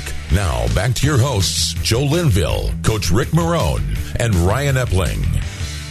A little shy of 10:15 on this Basketball Friday Night in West Virginia. We have a lot to get through. We'll get you a scoreboard update in, in a couple of moments. If you want to look right now, you can go to basketballnight.com. Follow us on Twitter at hoops underscore roundup and we will get you that scoreboard in a moment. But again, phone line's backing up, I want to try to get through to some of these good folks who have been hanging in there with us tonight. We'll start with Matt Miller, WRNR in Martinsburg. Good basketball game tonight in Inwood as Martinsburg boys get a win over Musselman, fifty-four to fifty, and Matt, excellent ball game. Yeah, it was an outstanding ball game. A great atmosphere up at Klein Court uh, the Musselman faithful showing up, the Martinsburg faithful there. The two student sections were very vocal and into it. It was just an outstanding affair. Musselman raced out to a nine point lead after one at 17 to 8, pushed it all the way out to a 14 point lead, and then Martinsburg began to chip away, cut the deficit to seven at the half. And then in quarter number three, Martinsburg outscored Musselman 15 14 so still down by six points going into that fourth quarter. But the Bulldogs outscored the Applemen 16 to 6 in that fourth quarter, including going 10 of 16 from the foul line, and the Bulldogs rally for a 54 to 50 win. Always good to get your metal tested this time of year. Martinsburg did just that. They did. Uh, my, my partner and I, in doing the game broadcast, talked about this clearly being the most kind of grinded out type of game, if you will, for Martinsburg this year, where they didn't make a single three pointer, did not shoot well from the outside. They struggled at times, even getting to the rim, but just not able to finish. But they picked it up on the defensive end and were able to battle and rally and really kind of get a gritty, determined type of victory. 13 and 2 now on the season for the Bulldogs. That includes wins over Morgantown on the road, Hedgesville at home, now a big win on the road at Musselman as well to complete the regular season sweep. Games coming up one week from tonight at Spring Mills, and uh, then that rematch at Hedgesville in two weeks. So this Martinsburg Ball Club, Matt, before we let you go, uh, kind of has a little bit of a spacing here with its schedule. They do. Now, they are back in action tomorrow. They had a game that they thought was going to be against Preston at the beginning of the year, but had a little mix up in the scheduling. So the Bulldogs tomorrow at 6 o'clock will play St. Maria Goretti, a local private school out of Hagerstown, Maryland, a team that they played a bunch through years past, but really haven't played in a decade or so. And so they'll get on the floor again tomorrow, then a little bit of a rest, if you will, before Spring Mills next Friday. Matt Miller, WRNR in Martinsburg. Thanks so much for joining us. Anytime, guys. Thanks. All right, and uh, yeah, big tough win there tonight for Martinsburg, and uh, we'll we'll get back to the in just a second. But Coach Marone, it's an excellent basketball team. That's a sectional rival on the road, and able to come back in the fourth quarter and win it. I don't know who that really says the most for. Does it tell you that Martinsburg is able to win in the clutch? I think it does. Does it tell you that Musselman has some confidence now that hey, we get in a one game scenario with these guys, we can beat them. I think I think both teams can take positives from that. I think they can, and it's Musselman team eleven and five coming in, so uh, a team they know well, and uh, there uh, will be a round three if uh, Musselman uh, gets that opportunity. And I'm like you, I think gives them confidence. They led into the fourth quarter. He mentioned they got outscored 16 to six in the fourth quarter. Joe, that tells me Musselman uh, controlled the the game. Really, they were up nine points early. I got to give them some confidence. Love to get the win, but right. you can build off that. But you know, like you say, when you get into se- sectionals, it's a whole different story. And I like what he said about the atmosphere there. You love it when, you know, they're relatively close together and you get good student body participation from both schools in a, in a gymnasium. And, and coach, before we go back to the phones real fast here, something that, that I've kind of picked up on, and maybe it's from a maturity standpoint as I've, as I've you know watched more and more basketball. Sometimes it's not the win or loss. I mean, you're playing to win every game. You're playing to win, but it's the level at which your team plays that you can really have a little bit more control of, so to speak. Although you can't always. Sometimes the shots don't fall. But those are the things that you look for is maybe more than just wins and losses. Yeah, I think it's a, it's you hit it right on the head. It's the level of performance that your team is playing at. Because in the tournament, the, the teams that are consistently at that level will get it done. A lot of things can happen, but one thing you can control is your level of performance with your effort and your energy. Shots may not go in, but if you can grind out a win like this on the Martinsburg side, yeah, I'm sure uh, you know the, they'll have some things to work on, but uh, to get a tough win like that uh, is is a boost to their confidence too. So Martinsburg gets the win tonight on the road, a big win for the Bulldogs. Come from behind over Musselman. Let's go right back to the phones. Dave Morrison, SuperDaveSports.com joins us now on Basketball Friday night in West Virginia.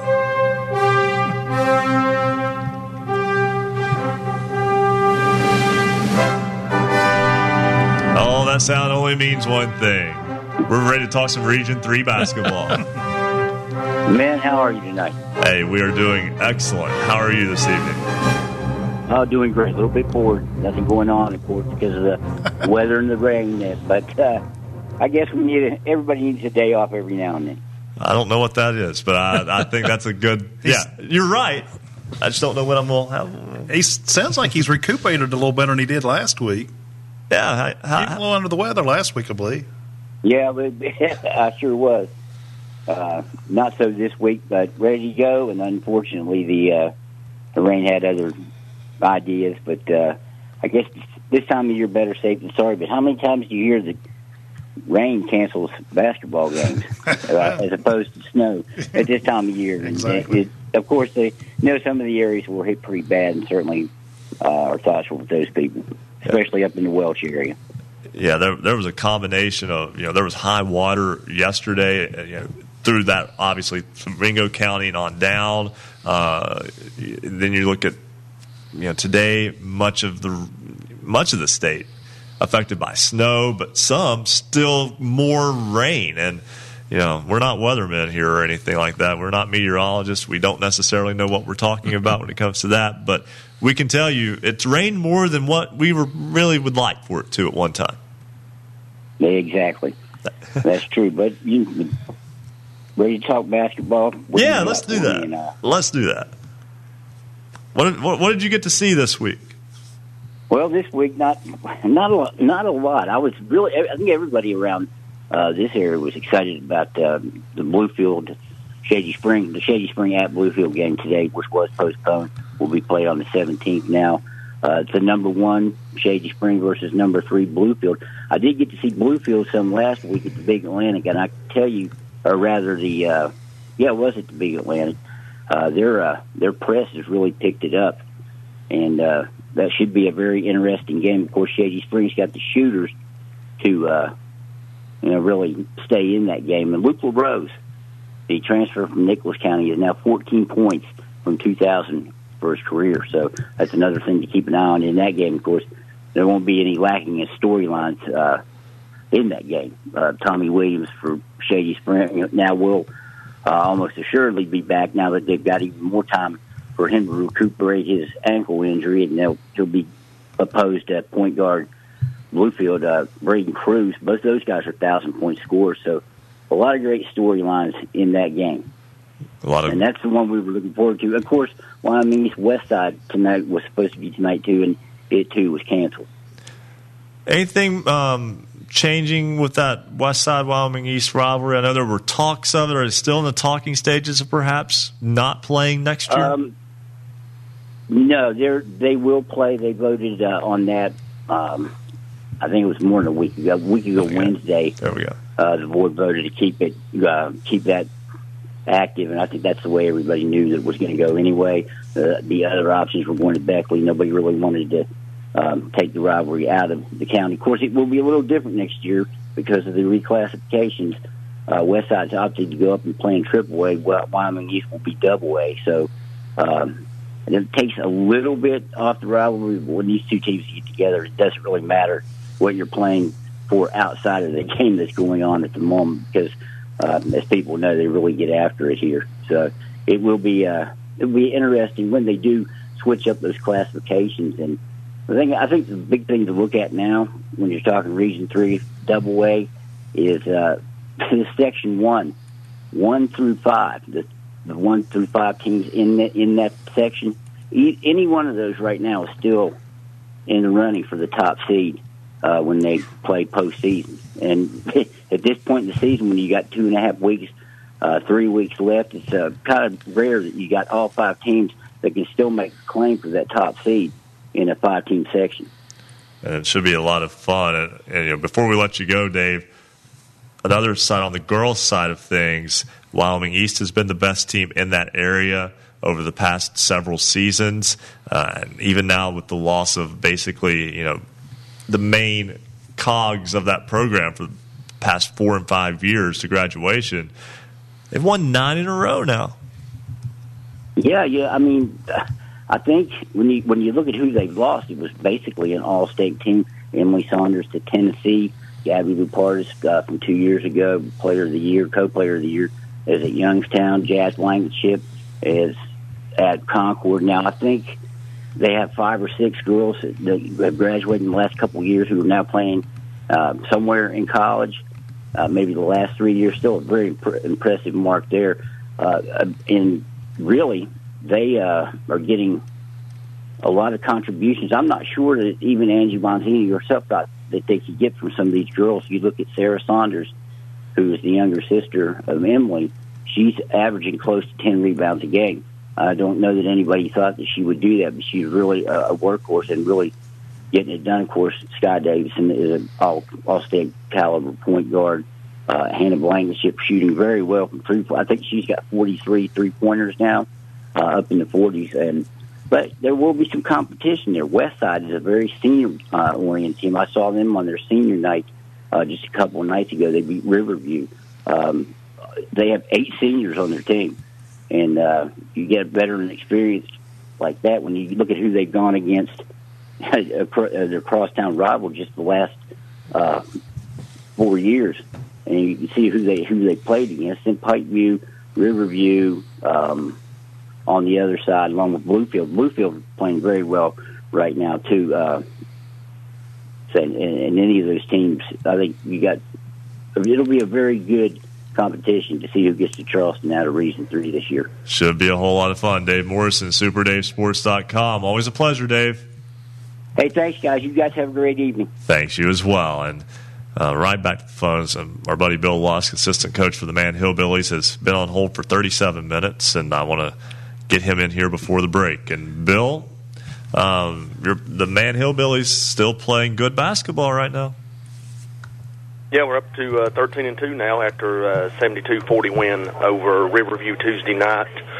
Uh, played a played a great great game, great four quarters. Uh, probably the first time this year that we we won all four quarters. We outscored the opposition.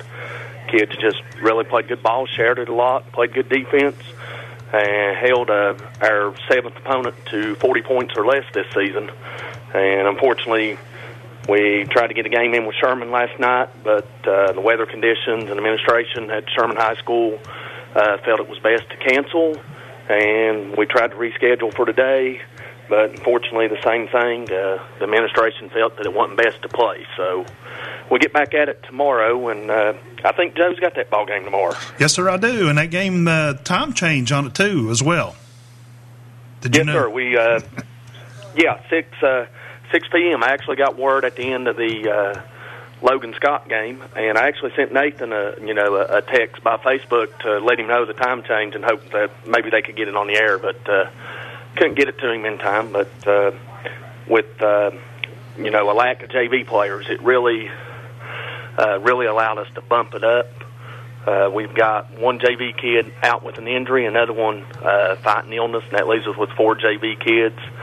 So it, it makes it difficult for you know those kids to play. But uh, you know we're going to be looking to uh, get a little bit of payback from a loss that we had back on January 23rd. Yeah, I was going to say it's uh, going to be a rematch between, between you and uh, Mingo Central. Yeah. first game just as I mentioned, you know, didn't uh, didn't go quite as well. We fell behind 26-16 at halftime. Uh, only shot six of 26 in the first half. Uh, we we've talked about it with the kids. We we've got to avoid those dry spells. We hit uh, you know Caleb Blevins hit a three for us uh, with uh, 6:42 to go in the second quarter of that game that brought us within three, but we don't score another field goal or another point until one second to go in the second quarter. And you, know, you get in tight ball games like that, you can't. You, you, you can ill afford to start like that. So we've got to we've got to come out and uh, match their intensity, hit our shots, play good defense, and control the boards like we've had for the most part. And and I know there's been most uh, there's been a lot of a lot of cancellations around the state, but uh, you know here here tonight. Uh, here tonight in the Lusk household, I've had my share of basketball. I've had uh, I've had Brody playing 2K on the uh, PlayStation 4, and we've had uh, Bronx here on his little VTech uh, basketball rim, just it up tonight. So sounds like a spirited uh, contest. Boys, Oh yeah, both boys in the Lusk household been keeping uh, been keeping me busy with basketball. Plus, uh, plus we had a chance to watch the Logan Scott game tonight too.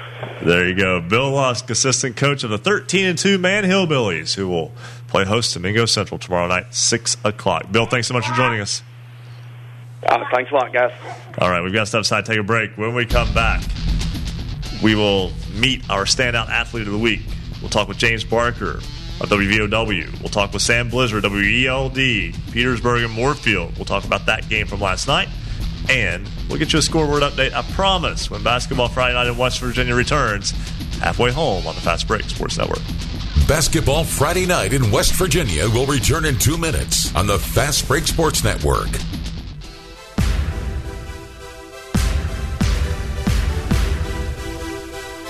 This is high school basketball's voice in the Mountain State. Basketball Friday night in West Virginia.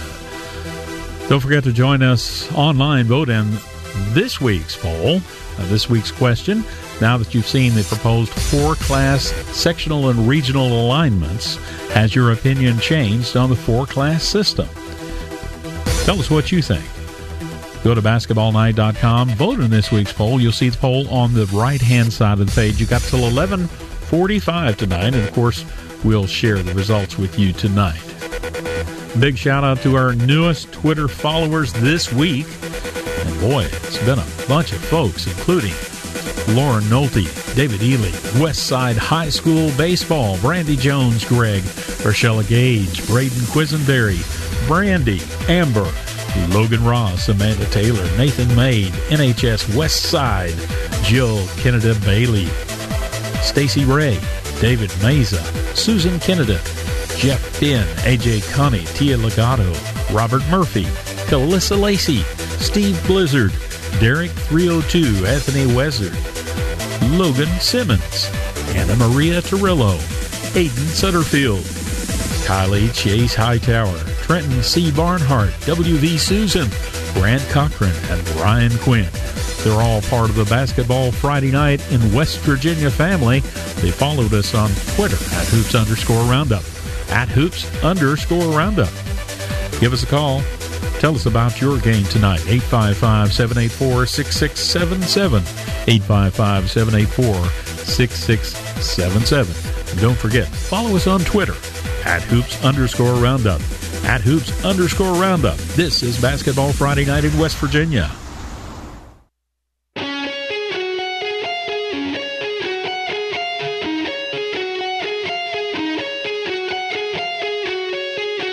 Stay up to date on your favorite teams. Check out basketballnight.com. Now, back to Basketball Friday night in West Virginia with Joe Linville, Coach Rick Marone, and Ryan Epling.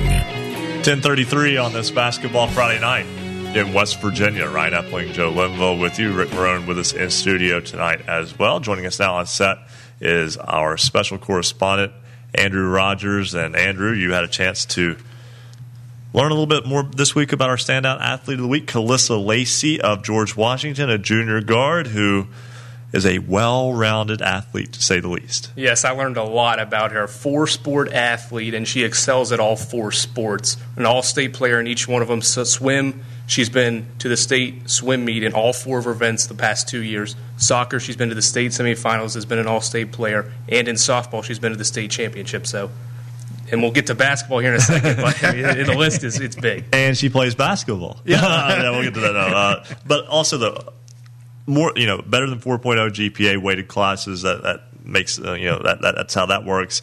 But she has to balance all of that, and to be an athlete at a high level in multiple sports requires a lot of time, and to be a student of a high caliber also requires a lot of time. And in this winter season now too, you have basketball and swimming. So when I asked her, "What is your day like?" she says it's school. Then she'll go to basketball practice, may stay after and get some shots up, and then after that she'll go home, get a meal, and then it's swim practice, and then it's homework. Wow, talk about busy, busy, busy, busy. Yeah, when she when she gets to college, things will lighten up. Yeah, you know? but still, nonetheless, though, also basketball wise, though, she's one of the top scorers in West Virginia this year. Yeah, it's pretty incredible that she can is able to do all those other things, but also really excel and be one of the top uh, state scorers in girls basketball, can shoot it from three, can get to the rim, but also really good defensive player for the team. Andrew Rogers now with more on our standout athlete of the week, Kalissa Lacey, George Washington High School junior guard. All Star Warriors guard Stephen Curry said, Success is born out of faith, an undying passion, and a relentless passion. The passion to succeed at many different things is what makes Kalissa Lacey this week's standout athlete of the week. George Washington Junior guard Kalissa Lacey is obviously one of the premier guards in the state, yet she also participates at a high level in other sports at her high school. She is a member of the soccer, softball, and swimming teams. Lacey says having started many sports at a young age has allowed her to be successful at all of them. I've been doing it since I was about five years old, so I've been playing four sports since then. And I've just kind of learned to juggle it, even during the off season, to stay in the gym or on in the pool or anything like that to get my game to a higher level. In the spring, she is a member of the softball team where she was an all-state honorable mention selection this past season and a starter on the team that competed for a state championship. In the fall, Lacey competes on the soccer team, which made it to the state semifinals this past fall and was also named the AAA All-State First Team. Finally, she is also a member of the swimming team, where she has qualified for the state swim meet in all four of her events for the past two seasons. Her father says her mindset and her brother's influence is key to her success. She stays focused and, and stays on an even course um, doesn't get too high, doesn't get too low. It's amazing the grades she has with, with the you know the course load that she takes. Her brother is a, couple years older than her, and he led a good example. He he played sports and was high academic, so he is someone that she kind of looks up to and, and keeps her focused. Lacey's excellence goes beyond athletics. She has challenged herself in the classroom by taking advanced placement and college courses, and maintains more than a 4.0 GPA. She has also been elected in the past three years to Student Council, where she plans events throughout the school year. Her head coach, Jamie Lamaster, says her intelligence and ability to raise the team's level of play is what makes her a special player. I think her biggest asset is her ability to make players around her better. Um, knows when she needs to take a game over, and she knows when it's time to involve those around her. And she understands player strengths and weaknesses, has a high basketball IQ, and I've watched her grow over the last three years, and I've watched her grow physically, I've watched her grow mentally, I've watched her basketball IQ improve. So I'm really pleased with where she's at right now. She's just a tremendous player for us. Lacey is coming off a sophomore season where she was named to the Class AAA All State First Team. The star guard this season has one of the highest scoring averages in the state, scoring almost 26 points per game. She credits her coaches and teammates for putting her in position to be successful. It's all due to my teammates. My teammates are the ones that get me the ball, and my coaches are the ones that gets me into the plays to get the ball. And without them, there's no way this would be possible at all. Lacey's plan is to one day play college basketball, but says she wanted to stick with the other sports because of the bonds she has made with her teammates. I picked basketball just because I just love the sport so much. I didn't really know for a while, whether I liked basketball as well as my other sports. I've decided to stick with my other sports as well because I love to be around my teammates, and I just couldn't really imagine my life without it. And I'm just so used to having a busy schedule that I love that aspect of it. Lacey will strive to add to an already successful high school basketball career by winning a state championship this coming March. For Basketball Friday Night in West Virginia, I'm special correspondent Andrew Rogers. Thanks so much, Andrew, and we hope to have Calissa Lacey on the program a little bit later on here on Basketball Friday night in West Virginia. Let's go right back to the phone lines. It's a busy time, y'all. Um, we'll talk with Sam Blizzard, WELD, in just a moment. He had a fantastic basketball game last night uh, that went to overtime. We'll also talk with Scott Sorrow, head coach of the Williamstown Yellow Jackets. They had a dogfight tonight uh, down at uh, in the fourth quarter down at Tug Valley in Naugatuck. So we'll talk with Scott Sorrow, head coach of the unbeaten Yellow Jackets, in just a moment. But right now, let's go to James Barker, WVOW in Logan. So um, happy that you were able to hang in there with us for 36 minutes tonight, James. And you had a ball game that was nip and tuck for three quarters before Logan able to pull away from Scott in the fourth. Hey guys, thanks Ryan. Yeah, we had a great a great ball game at the uh, Willie Akers Arena, Logan Memorial Fieldhouse tonight, 62-51. Logan pulls away for a double-digit win that was not a double-digit win by any stretch of the imagination for most of the game. was tied 43 all into the fourth quarter until it was David Early that really put the game away at the foul line for Logan, and then Noah Cook hit some big shots for Logan in the fourth as well, and his defense was outstanding tonight. As Logan, I thought defensively played one of their better games – that I have gotten to see them play tonight. They held Jagger Bell to 13 points and John John Hamilton to 10 points, well below their their season averages. What was the atmosphere? I, I take it was pretty exciting uh, for both teams. Yeah, I thought both teams had great crowds tonight. Um, Joe, as you know very, very well, this is a long, heated rivalry, specifically in basketball that that dates back almost now two decades and uh, you could start to kind of kind of feel the animosity there late in the third, early in the fourth quarter between both clubs and both cheering sections uh, as well. So it, it kind of had that old school Logan Scott feel to it that you got in the Williamson Memorial Field houses, uh, field house back ten years ago. Uh, yeah, I actually got to watch most of the game uh, right down to the end there, but Scott give us your opinion on a team much different from the first time they played Logan over in Madison a month ago. I, yeah, I actually agree with that assessment, Joe. I, you know, I think they're a really good basketball team, and and what is is so tough for for Scott and for Bill Lusk and the Man Hillbillies, and you know, you you've got a lot of great talent in Region Four, and there's only going to be two teams that come out of it it's going to be a dogfight when we get into sectionals to see who is worthy enough or who sneaks out of victory uh, to to move on into regional play. Because I, you know, Scott's a team that if they make it to Charleston could make some noise.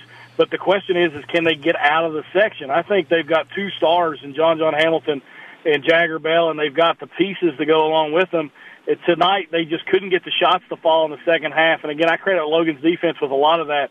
But at the same time, it it really is tough for these teams to go against Chapmanville and Logan, and then to get to the other side when you've got Poca presumably waiting in the other side of the region as well. So it, it's a dogfight to get out of Region Four this year. It, absolutely, we've talked about it all year. Real quick, let's go back uh, Tuesday night. You saw a barn burner down at Chapmanville between the Logan Wildcats and uh, the Chapmanville Regional Tigers.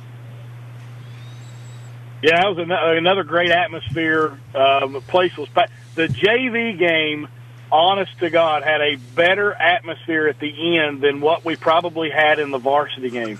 Uh, that JV game was nip and tuck the whole way through, and I mean, I I really thought that it was the the roof was going to come off at the end of that game. It was crazy, but it carried over into the varsity game, and really for Chapmanville, uh, you know, I know they got a, a five point win, and it was a big win for them to to avenge their loss to Logan. But to do it without Obinna Anochili-Killen in the second half, to come away with that victory, I think that was that speaks volumes for the younger players on that team for Chapmanville. Really gained some confidence for those young kids moving forward. Uh, Logan started attacking the rim when Obina was out of the game, as they should have, and you know, early played a great second half. Logan couldn't get some shots to fall from the outside. Tigers played really good defense, but just a great, great high school basketball game. one of the things that James Barker, also our good buddy Chris Kidd, they, they have the opportunity to do is to go see a really high level high school basketball game almost any night of the week. James Barker, WVOW, always a pleasure, buddy. Thanks, guys. Had a great broadcast. Love listening to you. Real quick, the, the, just real quick, related to this. Oh no, I was just talking about what the athletic directors did. Both of those schools, Champville and Logan, had girls' games on Monday night. They started selling tickets at halftime of the girls' game. So they were a lot of people were complaining you had to pay to get in the girls' game to get tickets to the Tuesday night game to watch Logan That's and called marketing. That's called good marketing. that, is, that is that is slick. I like that. I like I like anybody that, that thinks that way. We're, we will get Scott Sorrow, head boys basketball coach at Williamstown, Jordan Mounts, uh, who was also at the same game tonight between Williamstown and Tug Valley. We'll, we'll get those both together in a moment. Let's go quickly back to the phone lines, though. Sam Blizzard, WELD in Petersburg, hanging in there with us tonight. And uh, Sam, you were at a, very, very good basketball game last night, one that went to overtime. Petersburg getting a tight win over Moorefield's boys team. Excellent game the whole way, Ryan. Um, I believe six points was the biggest lead for either team in that game. It was tied at the end of the first, a one point game at the half, tied at the end of the third.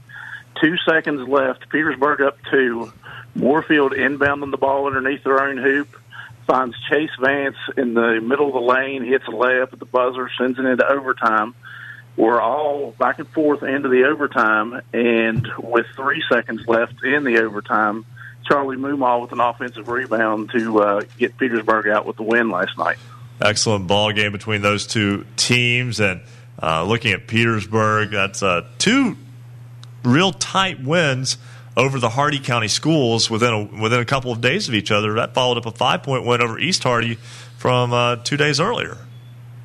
Yep, I actually had that game as well, and I haven't covered Petersburg since the uh, holiday tournament earlier in the year. Their coach Todd Hare come up and said he kind of liked me coming to their games. He said maybe as a good luck charm.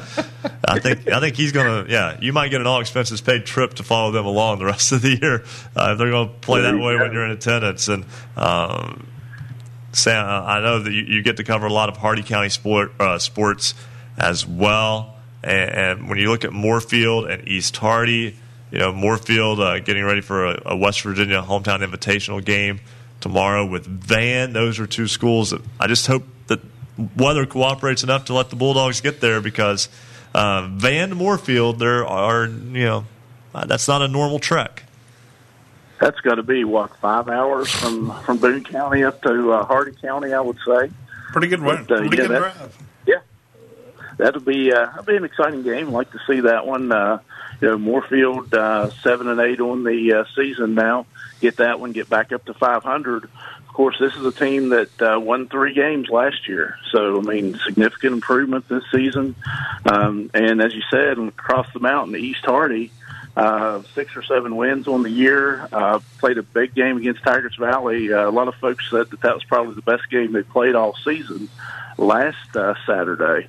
And of course, we cover Pendleton County. I mean, Pendleton County, one of what three undefeated teams still left in the state. Yep, uh, there are uh, just a handful now. Yeah, that's good. So uh, you know, a lot of a lot of good basketball in the area. Absolutely, Sam Blizzard, WELD. Thanks so much for hanging in with us tonight. Yes, sir. Thank you. All right. And Ryan, one quick note: uh, Dave Gogas, the coach there at Van, had an opportunity to talk to him earlier this week. They were at Tolsia. He was talking about that long trip to Moorefield after they they dropped the game at Tolsia, and he made a comment. He said, "I think they'd been to East Hardy in the hit tournament. It was either last year or year before." He said he got on the bus at six in the morning. He got back like four o'clock the next morning. He said it's the only time he's ever been on a school bus that had to refuel during the trip. that never happens on a bus. Uh, he had a great attitude about it, and hopefully the weather cooperates and he can get the Van Bulldogs up there to Moorefield. Absolutely. Always, like I said, love those those opportunities to, to crisscross the state. We're going to step aside, take a break. When we come back, we'll talk with Scott Sorrow, head coach of the Williamstown boys team. We'll also talk with Jordan Mounts. He had the call of tonight's Williamstown Tug Valley boys game that came right down to the wire. And we'll talk with our standout athlete of the week, Calissa Lacey of George Washington. We'll get you a scoreboard update probably at the top of the hour. Again, at Hoops underscore Roundup on Twitter or basketballnight.com. We'll be back with more Basketball Friday night in West Virginia on the Fast Break Sports Network. Basketball Friday night in West Virginia will return in two minutes on the Fast Break Sports Network. For scores online, visit basketballnight.com. Check out the scoreboard. Big thank you to all of the radio stations around the Mountain State carrying basketball Friday night so you can listen in and participate and be part of the Basketball Friday Night in West Virginia family. Thanks to 104.1 FM WVXS in Romney, 92.5 FM WZAC Madison, Danville, Charleston, 105.5 FM WKQV Cowen, and heard in Braxton County on 106.9 FM, 91.5 FM WRSG Middlebourne, 102.3 FM WMTD Hinton, 740 AM, 106.5 FM WRNR Martinsburg, 1360 AM, 97.1 FM WHJC Matewan Williamson Belfry, 1600 AM, 98.1 FM WKKX Wheeling, 1370 AM, 97.7 FM WVLY Moundsville, 101.1 FM WVWPLB Wayne, 92.3 FM WYRC in Spencer, 103.7 FM WQWE in Fisher, 92.5 FM WGHM LP Ravenswood Ripley, 106.7 FM WHFI Lindside, 93.9 FM WRRR St. Mary's, 104.5 FM WASPLP Huntington, 1290 AM, 101.9 FM WVOW in Logan, 101.7 FM WYAPLP Clay, 98.5 FM, 101.5 FM WQAZ Edmond, Beckley, 90.7 FM WFGH Fort Gay, 950 AM WBES Charleston, and 88.1 FM WMUL in Huntington. This is Basketball Friday Night in West Virginia. Thanks for joining us tonight.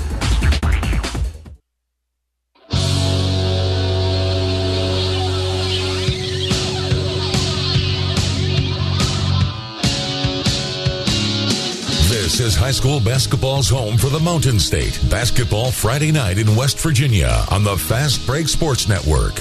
Now, back to your hosts, Joe Linville, Coach Rick Marone, and Ryan Epling. You know, the song is rock and roll all night, party every day. But in my little world of news, it's rock and roll all night in the morning news and then sleep, Sleep all all day. Yeah, so you know, I guess you can say I do live like a rock star right there, right? That's about the only way it, it resembles it whatsoever. That's a stretch. But nonetheless, this is Basketball Friday night in West Virginia. We're coming up on a break here before too awfully long, so I want to get right back to the phones. Scott Sorrow is the head coach of the Williamstown boys team. They remain undefeated, but Coach Sorrow, your game tonight at Tug Valley came right down to the wire, and you had to hold off the relentless rally from the Panthers. Hey guys, yeah, you're right. Um, you know, it was a it was a great game, uh, good atmosphere. I mean, it was a it was a tight game, nip, nip and tuck, and uh, it was it was tied at halftime, thirty to thirty, and then as you can see by the final score, kind of that kind of held the entire second half. So, um, you know, I think either team could have won that game. Um, I, I think it goes without saying that Tug, Tug Valley is a tough place to play, um, tough to get a win down there. So, for us to go down and and, and get a win down there against those guys, um, you know, who, who are so good at home, uh, I think says a lot. You know, if you if you look at if you look at you know some of the other good teams that that have played down there, you know, they've kind of struggled too. I mean, I think Charleston Catholic won by three, Greater Beckley won by four or five.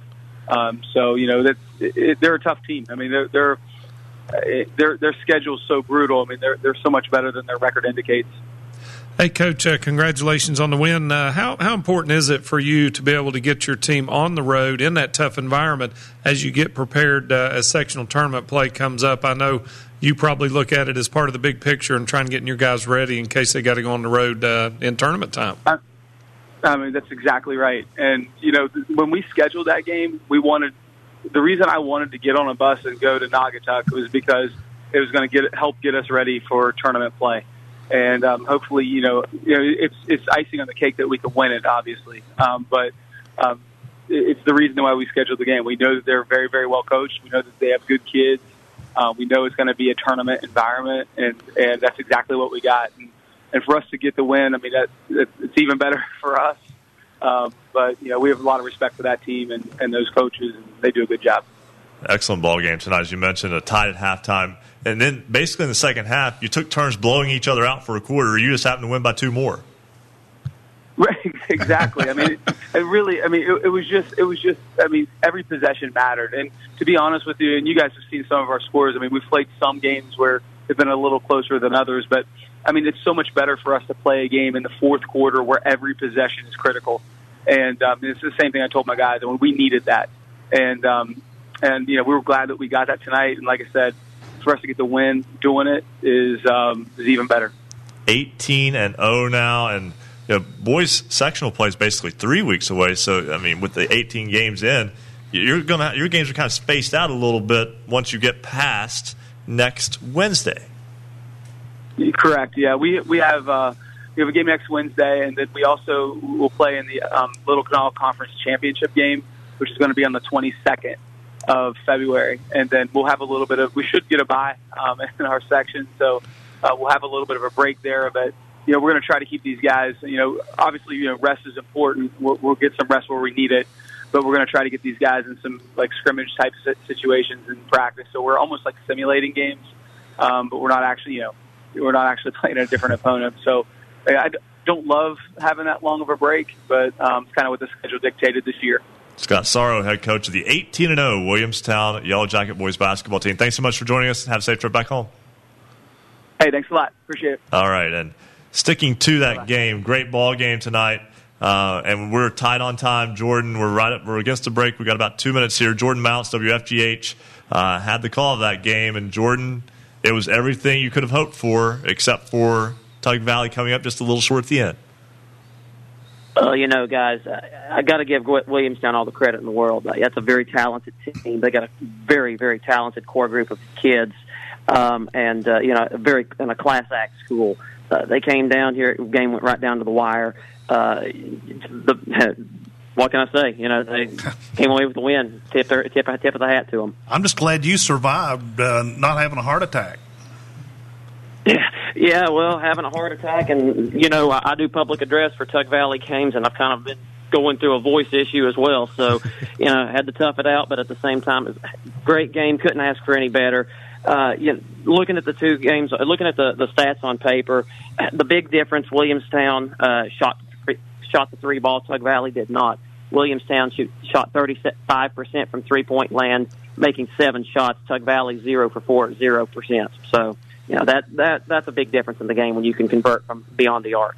I know that in Naugatuck wins and losses. That's the bottom line. That's how, that's how good that program has been. But level of play, I talked about the Coach Marone earlier. You have to be excited about what this can mean going down the road if you can take the positives from this game pushing forward for Tug Valley. But you know, absolutely. Uh, you know, the, the schedule that Tug Valley has played this year, it's, it's number one and number one in the state for a reason. You know, we we played a lot of quality opponents and we've played a lot of quality opponents in good games. You know, we've just unfortunately not been able to turn that corner and uh, uh, pull that pull the victory out. But uh, you know, taking a Charleston Catholic uh, to within five, Greater Beckley Christian to within five, uh, Williamstown obviously to within uh, two points.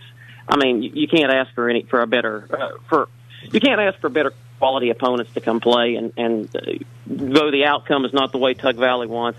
Uh, you know, it, it makes you a stronger team going into the playoffs. All right, Jordan Mounts, thanks so much for joining us. We're up against the break. Thanks, buddy. I appreciate it, guys. Y'all have a good show. All right, thanks so much, Jordan Mounts, WFGH, and also public address announcer for the Tug Valley Panthers. Two hours in the books. Fastest three hours in radio, living up to its name here tonight. Even on a night when there aren't that many games, we're still full of content because this is Basketball Friday night in West Virginia. A scoreboard update and a word from Marshall University coming up after the break here on the Fast Break Sports Network. Basketball Friday night in West Virginia will return in two minutes on the Fast Break Sports Network.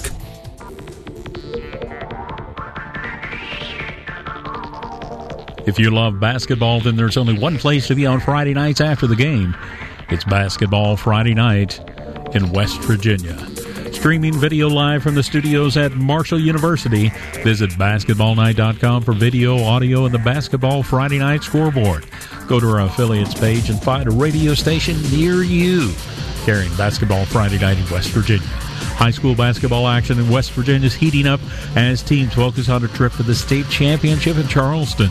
Stay up to date with your local team and its progress all season long with Basketball Friday night in West Virginia for three hours every Friday night from 9 to midnight.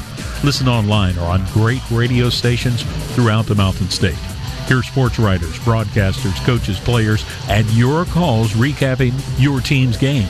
Visit basketballnight.com for more details on how you can become part of the show. Follow us on Twitter at hoops underscore roundup, at hoops underscore roundup. And thanks to everyone tonight that's called, sent text, tweets, and emails. We appreciate you being part of the show and helping us cover all high school basketball in West Virginia. Join us on the phone tonight. Share your team's game. Call us toll free 855 784 6677. 855 784 6677. Follow us on Twitter at hoops underscore roundup, at hoops underscore roundup. You can also text the show, text us scores, comments on the game, or you can uh, also email us pictures. 304 249 4924 is the number you can text. 304 249 4924. Go to our website, check out the scoreboard, find out how you can connect with the show tonight at basketballnight.com. Follow us on Twitter at hoops underscore roundup, at hoops underscore roundup.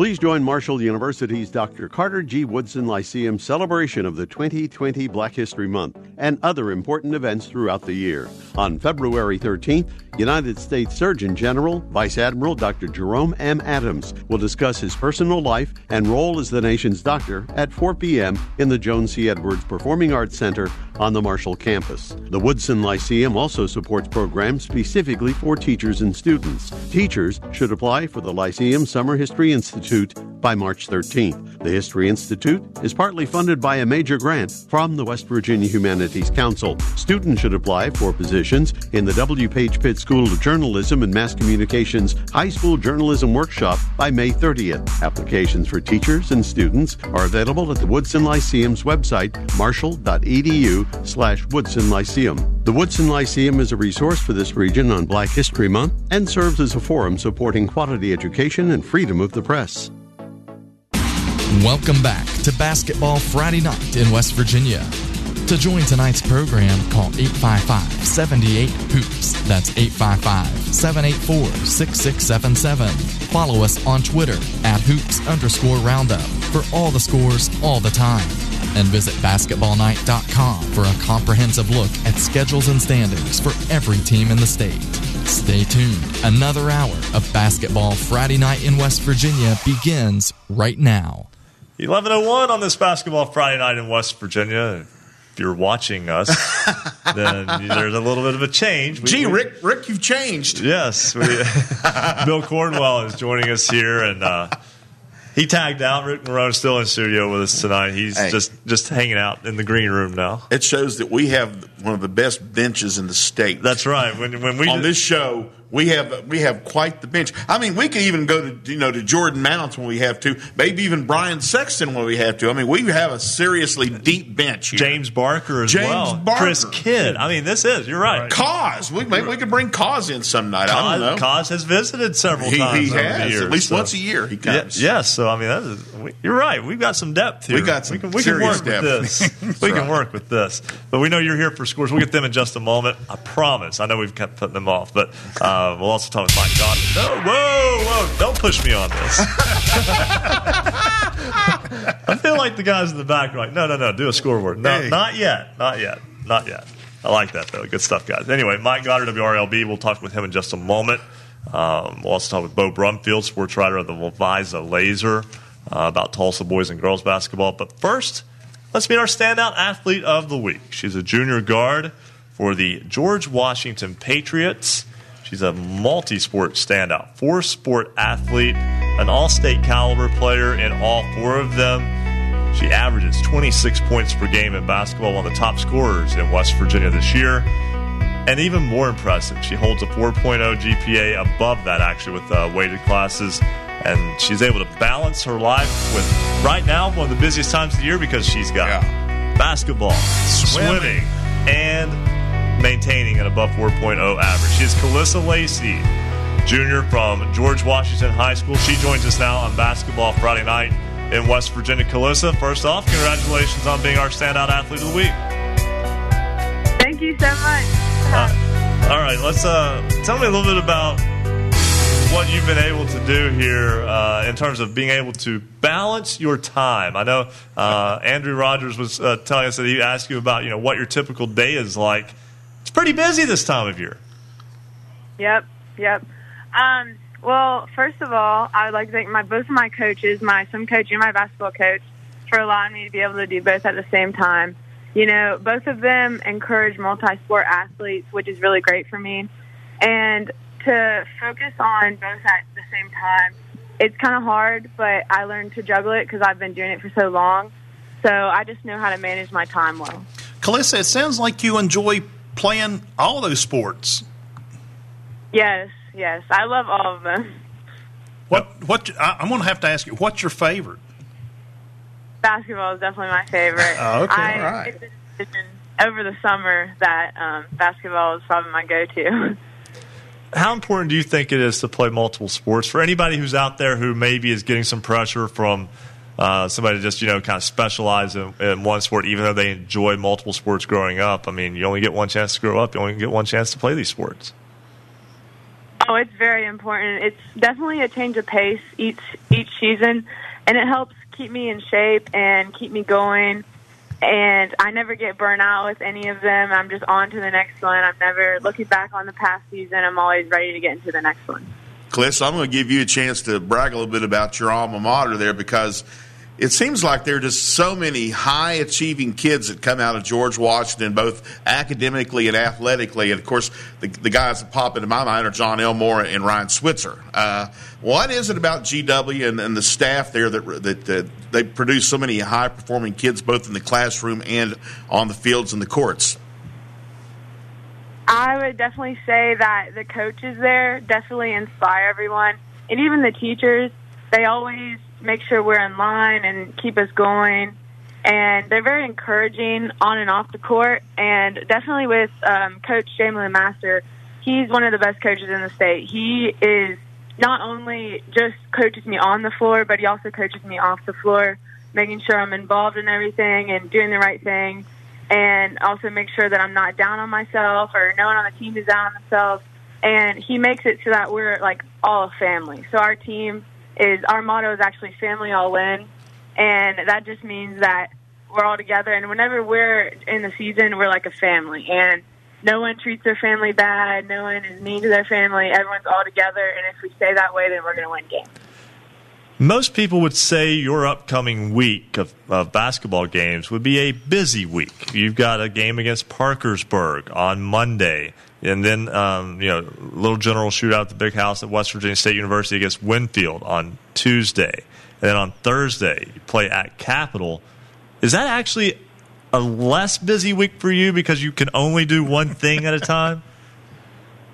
um yeah a little bit but tomorrow i actually have um, my regional swim meet in huntington Yeah. So I'm getting ready for that. And then also with those big games coming up, I'm staying in the gym and getting prepared for them. And it's a big week coming up, yeah. Yeah, it's it's a big week for anybody, but uh, for you, it's almost just a, just another week. Calissa Lacey, our standout athlete of the week. Once again, congratulations. We wish you nothing but the best, and uh, you know, keep up the good work. Thank you so much. I really appreciate it. All right, it's Calissa Lacey, a junior at George Washington. That's right. They get to, everybody in the Collin Valley gets to deal with her for another year. Exactly. And, and yeah, and it's like she said, about 12 hours from now, she'll be about two blocks from where we are now sitting Yeah. in the pool.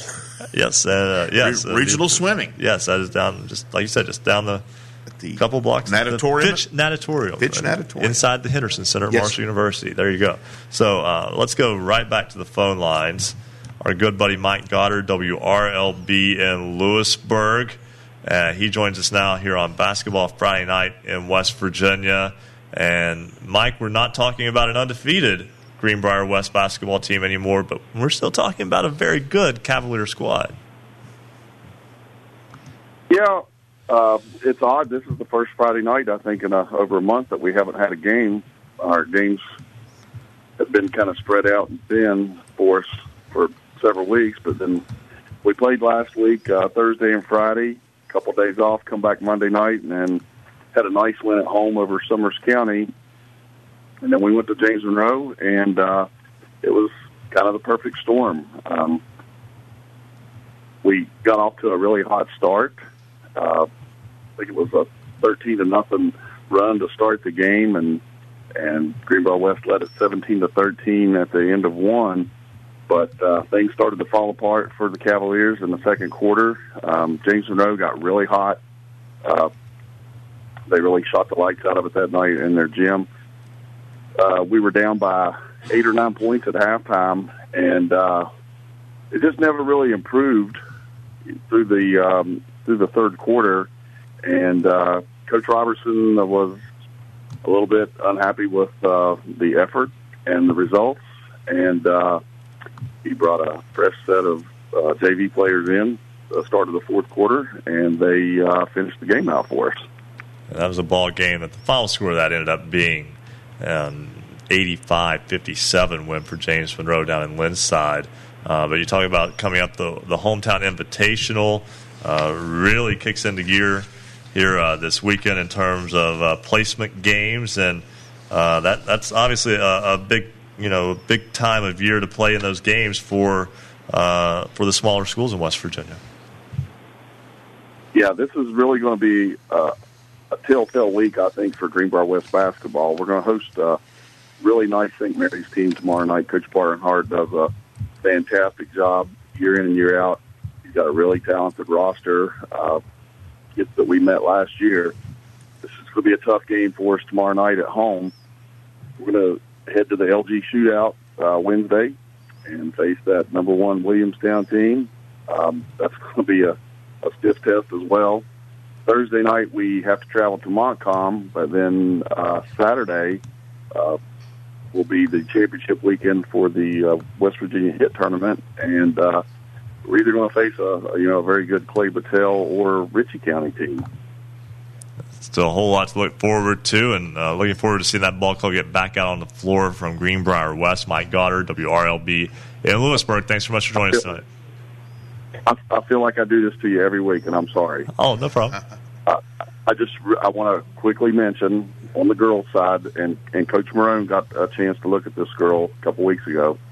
Uh, Kelly Poston is a senior member of our girls basketball team. She hit the thousand point mark this week in a win over Meadow Bridge.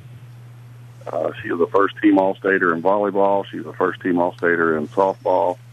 I feel like she's the first team All Stater girl, you know, girls basketball.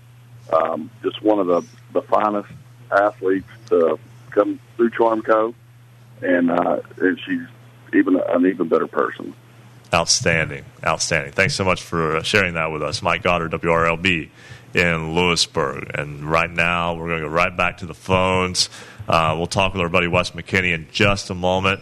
But right now, Bo Brumfield, sports writer for the Levisa Lazer, covers both Tolsia boys and girls basketball. He joins us now on the program. Bo, thanks so much for hanging in there with us tonight. Hey guys, how are you? Doing well this way. Hey, I gotta say, uh, unfortunately, people named Bo end up on hold for a long time around here. We put, we put our resident referee Bo Anderson on hold Hey. forever. It's, hey, we're not, uh, and I'm not going to talk about the referees tonight. but we'll, I'll leave that. I'll leave that to Bo. He's the expert. there you go. There The you other go. Bo. yeah, yeah, other Bo. I like that. But uh, The other Bo. That's right. uh, uh, tonight, Tolsia's boys and girls both get wins. The boys with a win over Carter Christian Academy, 79-52. And, uh, you know, this is a ball club that started out a little bit slow and was maybe a little bit, I won't say disappointing, but maybe a little bit of a head scratcher in terms of comparing to what they had coming back this year from last year's team. But over the past maybe two to three weeks, starting to play a little bit more like the team was expected to play this year.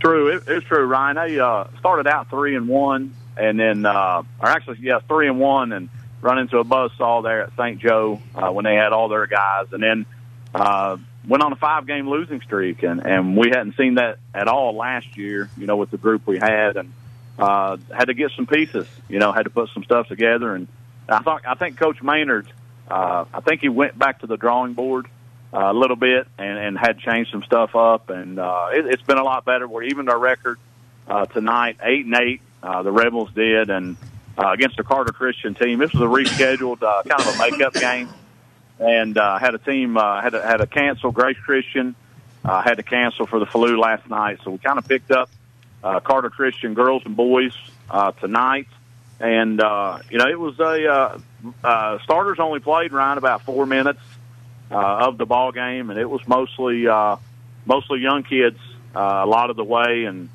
got some good tr- good contributions from uh, freshmen. Uh, Colton Austin had 15 points. Uh, freshman David Dingus had 13 points, and sophomore Stephen Ward had 12 points to lead the way. And uh, 13 or 12 out of 13 scored. And believe it or not, the only one that didn't score was uh, leading scorer Jesse Muncie uh, in the victory. That's how it goes sometimes, especially that type of game. But that's still that's a that's a good program type game for your younger kids to get to play. And the girls, we talked with Coach Marone, but the girls pick up a 63-18 win over Carter Christian Academy from Kentucky as well today. So doubleheader sweep for the Rebels. That was uh, Katie. I think Katie Markham uh, looked at uh, uh, Coach Jude sent me the uh, the book, and Katie Markham, freshman, also had 16 and 11, and uh, Jace uh, Litton off the bench had, had 10 rebounds. So, uh, and I think 10 out of 12 of their uh, of their group scored. So uh, it was a good night. It's a good night in Glenhayes at Rebel Arena, and, and the Bulls will be back in action. You guys, uh, uh, the fellow before uh, Greenbrier West mentioned the uh, West Virginia hit.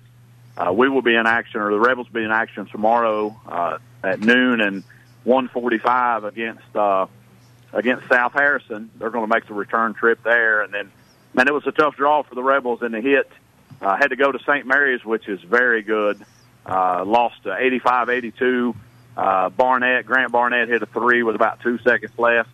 Uh, and, and in my opinion, just me, and I'm nobody, Ryan. I think St. Mary's is the favorite in the uh, in the hit. I think they will go to Greenbrier West and get a win, and I think they will win the hit next weekend. Mm. Interesting. Yeah, uh, that- absolutely Yeah. possible. That's like you said. That is a very good basketball team. And, Yeah. and Tolsia's starting to play better, and, and uh, again playing host to South Harrison tomorrow. As I joked with Coach Marone, and I want to explain the joke because I didn't ever get back to that. Um, South Harrison from Lost Creek will not make the turn at Lost Creek Yeah. on 52, which Yeah. is the last turn before Tolsia High School in Glenhayes. Yes, yes, we made the trip. Uh, we made the trip to Lost Creek uh, last year, and and the other thing, Ryan, I'll let you guys get back to it. Is uh, I think it's Tygarts Valley is in Mill Creek. Is that correct? I think And, that's uh, correct. a- and the Mill Creek, as you know, Mill Creek is real close to uh, the Tolsia High School too. So we told our parents we may make trips to Mill Creek and Lost Creek, and they got kind of excited until we told them we told them where it was. Uh, just up the road. Bo Just up the road, that's right. Yeah, just up the road a little bit. Bo Brumfield, thanks so much for joining us. Appreciate you guys. You have a good night. All right, you as well. And we're going to stop aside right now, take a break. When we come back, Wes McKinney, WAEY in Princeton. Kind of bookending the show with the Tigers tonight. Yeah, we'll talk a little bit about the Tigers who were uh, not in action tonight. But uh, we'll also talk with our good buddy Bill Cornwell. Catch up with him. He's just right over here next to us. We'll let him talk to Mr. Butterfly. Yeah. Mr. Butterfly. We'll get our uh, update of the power ratings as well. Much to do as we get closer to the end of hour three here. Basketball Friday night in West Virginia on the Fast Break Sports Network. Basketball Friday night in West Virginia will return in two minutes on the Fast Break Sports Network. For scores online, all of them in West Virginia, visit basketballnight.com. Haley McClure, Greenbrier East Spartans, Ryan Leap, Lincoln Cougars, Gage Huffman, Tyler Consolidated Knights, Rachel Bates, Valley Wetzel Lumberjills, Obinna Anochili-Killen, Chapmanville Tigers, Janaya Fargo, Musselman Lady Applemen, Sam Cremines, Williamstown Yellow Jackets, and joined now by Calissa Lacey, George Washington Patriots. What they all have in common is they were selected by the Basketball Friday night in West Virginia as the standout athlete of the week. You have a remarkable or outstanding athlete. They can be nominated by you. Each week, we've selected a standout athlete of the week. We consider a nominee based on leadership, performance on the court, academic performance, involvement in the community, and volunteer work. Congratulations to Kalissa Lacey, George Washington Patriots Standout Athlete of the Week. Head over to our website, basketballnight.com. Check out the stories on every one of our Standout Athletes of the Week. And fill out the Standout Athlete of the Week tab. Nominate your athletes tonight or tomorrow. Join us online. Voted this week's poll. We got to 1145. This week's question. Now that you've seen the proposed four class sectional and regional alignments, has your opinion changed on the four class system? We want to know. Give us a yes or no tonight. We'll let you know by 1145. Join us on Twitter at hoops underscore roundup, at hoops underscore roundup. Shout out to Ryan Quinn and Grant Cochran. They just joined the Basketball Friday Night in West Virginia family.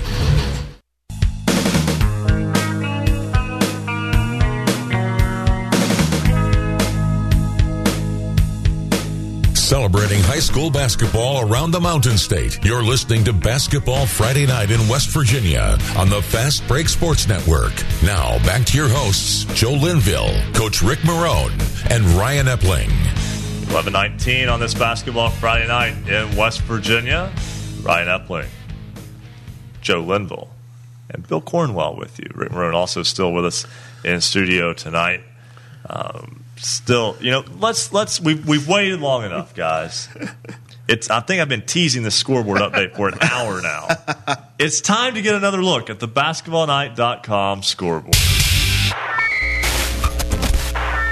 Looking for scores, look no more. Visit basketballnight.com. Joe, I'll give you the girls' scores to start with. All right. Tolsia, the Lady Rebels knock off Carter Christian tonight by a score of 63 18. Jefferson over the Hampshire Trojans 53 38. As we mentioned earlier, as Cougars sweep the season and they'll have the home court advantage for the sectionals. Grafton, the Bearcats knock off Berkeley Springs tonight 70 19 in a big win for the Lady Bearcats. It was Frankfort, the Falcons over Keyser 58 42. And that's all the scores we have on the girls' side for tonight. I'll take care of the boys' scores this time around. And boys' scores tonight boys basketball action in West Virginia. Wirt County defeats Wood County Christian by a final of 69 to 52. Remember, Wood County Christian joins the SSAC next year. Tolsia defeats Carter Christian Academy of Kentucky 79 to 52. Braxton County picks up a win over Gilmer County 75 60. It was Clay County an 82 63 winner over Calhoun County. Frankfort defeats Allegany, Maryland 64 51. Also, boys basketball tonight. Jefferson defeats Hampshire 70 to 51. Uh, another good ball game. Logan outscores Scott by 11 in the fourth quarter to win by 11, 62 51. Wildcats get the win at Willie Akers Arena. Also tonight, Martinsburg comes from behind to defeat Musselman. 54 50 the final in that one. The Bulldogs now 13 and 2. Racine Southern of Ohio defeats Wahama 75 55. White Falcons 0 and 17. Williamstown holds on in Naugatuck to defeat Tug Valley tonight 51 49. Yellow Jackets remain unbeaten. They had a 17 point lead going into the fourth quarter after a tie game at halftime. Tug Valley outscores them 17 to 2 in the fourth, but Williamstown holds on for the 51 49 win. And finally, Poca defeats Winfield tonight 63 to 43. Isaac McNeely, 18 points in the win for the Dots, along with Noah Rittinger, had 17 in that victory. That is your basketballnight.com scoreboard. You can always go to basketballnight.com. Follow us on Twitter at hoops underscore roundup.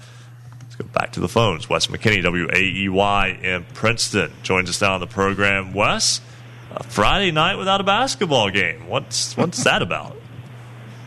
Uh, yeah, guys, uh, we got we got like four seasons country down here in Mercer County, which that's what they call this area, and you get like four seasons in like a span of two days. We had a lot of rain yesterday, and now we got snow tonight, ice, and uh, just a wintry mess. But yeah, Princeton's supposed to play tonight against Greenbrier East. That game uh, postponed to a week from Monday the 17th.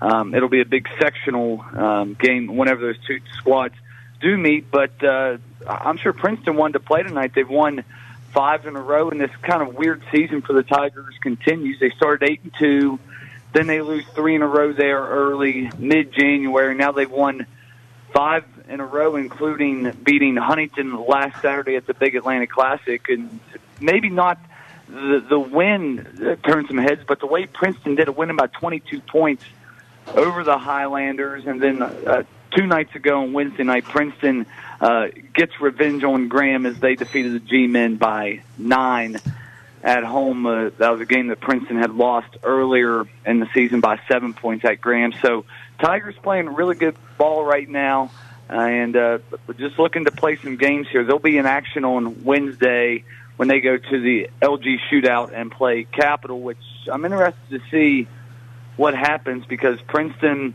of course, beat Huntington, and Huntington beat up on Capital at the Big Atlantic. So I'm interested to see how things kind of transpire coming up on Wednesday night. Should be a lot of fun Wednesday night. That game with uh, Capital, as you mentioned, Wednesday evening, I should say, uh, a little bit earlier because of the little general shootout at the Big House, uh, and that's at West Virginia State University. And then next Friday, a trip to Brush Fork Armory, take on Bluefield again.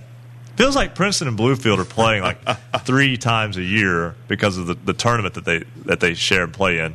Uh, that it's just it's interesting because those two schools so close to each other and have had some very good basketball games the last two years as well.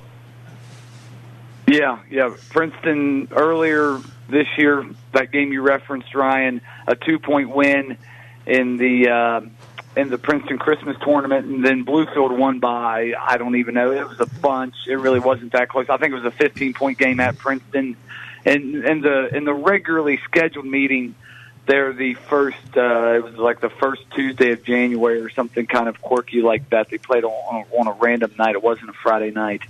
Um, but yeah, so the season series with Bluefield is tied at a game apiece, and uh, you know both teams in their wins kind of asserted their authority. Princeton played a little bit more methodical, got high quality looks at the basket. Bluefield in their win um, uh, applied a lot of pressure, turned the Tigers over, and got a lot of easy baskets. Then uh, Braden Cruz scored, I think it was maybe 27 or 28 points net second game. So Princeton's going to do a better job of uh, of containing Cruz and, and Bluefield next Friday night. But uh, a big week for the Tigers because they're going to get two teams that are really athletic and want to get up and down the floor here Wednesday and Friday night. So the Tigers got to be ready to have some fresh legs come Wednesday night. Wes, I got to agree with you. That was a good win against Graham uh, the, earlier this week, and I'll, I'll work with a Graham. Uh, alum, and uh, she is she talks about how they and Bluefield have such a rivalry. Is there a little bit of rivalry between the G men and the Tigers? Yeah, Bill. You know, I I think uh, this is the third year I believe that Princeton is, has played Graham both home and away, um, and you know you can feel a little bit of a rivalry there because. Um, you know, I, I think Graham is sometimes viewed as the little brother um, sometimes to Bluefield. So both teams are kind of fighting for that second spot as far as you know supremacy here in in Mercer County, then across the state line in Bluefield, Virginia. So I definitely think there's a rivalry, and, and both teams this year had big leads and, and was able to hang on in their wins. Graham had a 17 point lead on Princeton at Graham. They hung on after Princeton came back and made it a three point game two nights ago.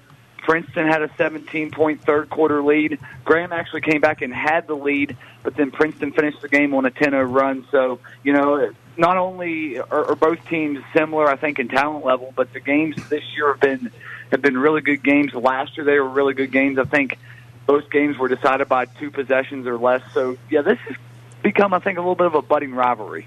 Should be a lot of fun. Wes McKinney, W A E Y uh, Bill, you want to you want to throw that recruiting question at him over uh, Concord well, football? A, lot, a lot of people don't know, don't know that you're you, you, just high school basketball is like your side job because you're the SID at Concord. We we were kind of interested, just going off topic, Wes, uh, how uh, recruiting went for Coach Walker in in the, the Mountain Lions.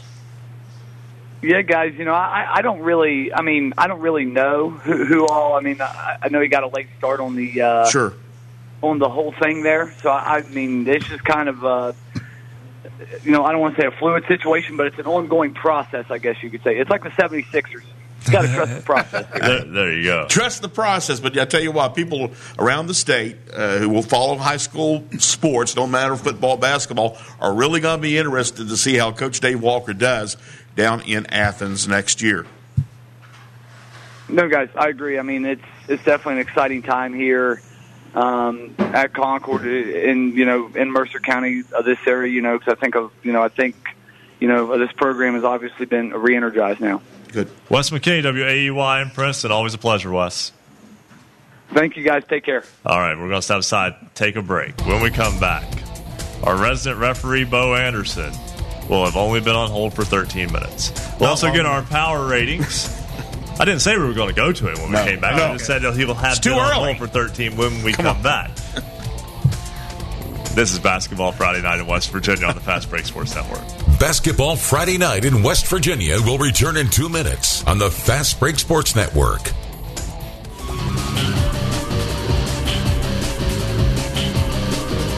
Every Friday night from 9 to midnight, we're the home for high school basketball in the Mountain State. This is Basketball Friday night in West Virginia. We want you to become part of Basketball Friday night in West Virginia, part of the family. Follow us on Twitter at hoops underscore roundup, at hoops underscore roundup. We'll make sure to mention your name tonight. Joining us uh, a little while ago on Twitter, Brian Quinn, Grant Cochran, WV Susan, Trenton C. Barnhart, Kyle Chance Hightower, and Aiden Setterfield. Thank you very much for being part of Basketball Friday Night in West Virginia. Head over to our website, basketballnight.com. Go to the affiliates page, and you'll find radio stations near you that actually broadcast Basketball Friday Night in West Virginia. Some of those stations include 104.1 FM, WVXS in Romney, 92.5 FM, WZAC, Madison, Danville, Charleston, 105.5 FM, WKQV Cowen, and heard in Braxton County on 106.9 FM, 91.5 FM, WRSG Middlebourne, 102.3 FM, WMTD Hinton, 740 AM, 106.5 FM, WRNR Martinsburg, 1360 AM, 97.1 FM, WHJC, Matewan, Williamson Belfry, 1600 AM, 98.1 FM, WKKX Wheeling, 1370 AM, 97.7 FM, WVLY Moundsville, and 101.1 FM, WV WPLB in Wayne. We'll tell you about more stations carrying Basketball Friday night in West Virginia in the next break. And if your station's not carrying Basketball Friday night, you give them a call. Tell them they should carry Basketball Friday night in West Virginia.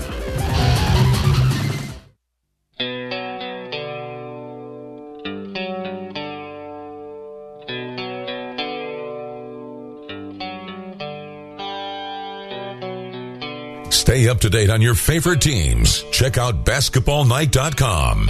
Now, back to Basketball Friday night in West Virginia with Bill Cornwell, Joe Linville, Coach Rick Marone, and Ryan Epling. 11:31 on this basketball Friday night in West Virginia, and uh, you know, a big shout out to our guys in the back.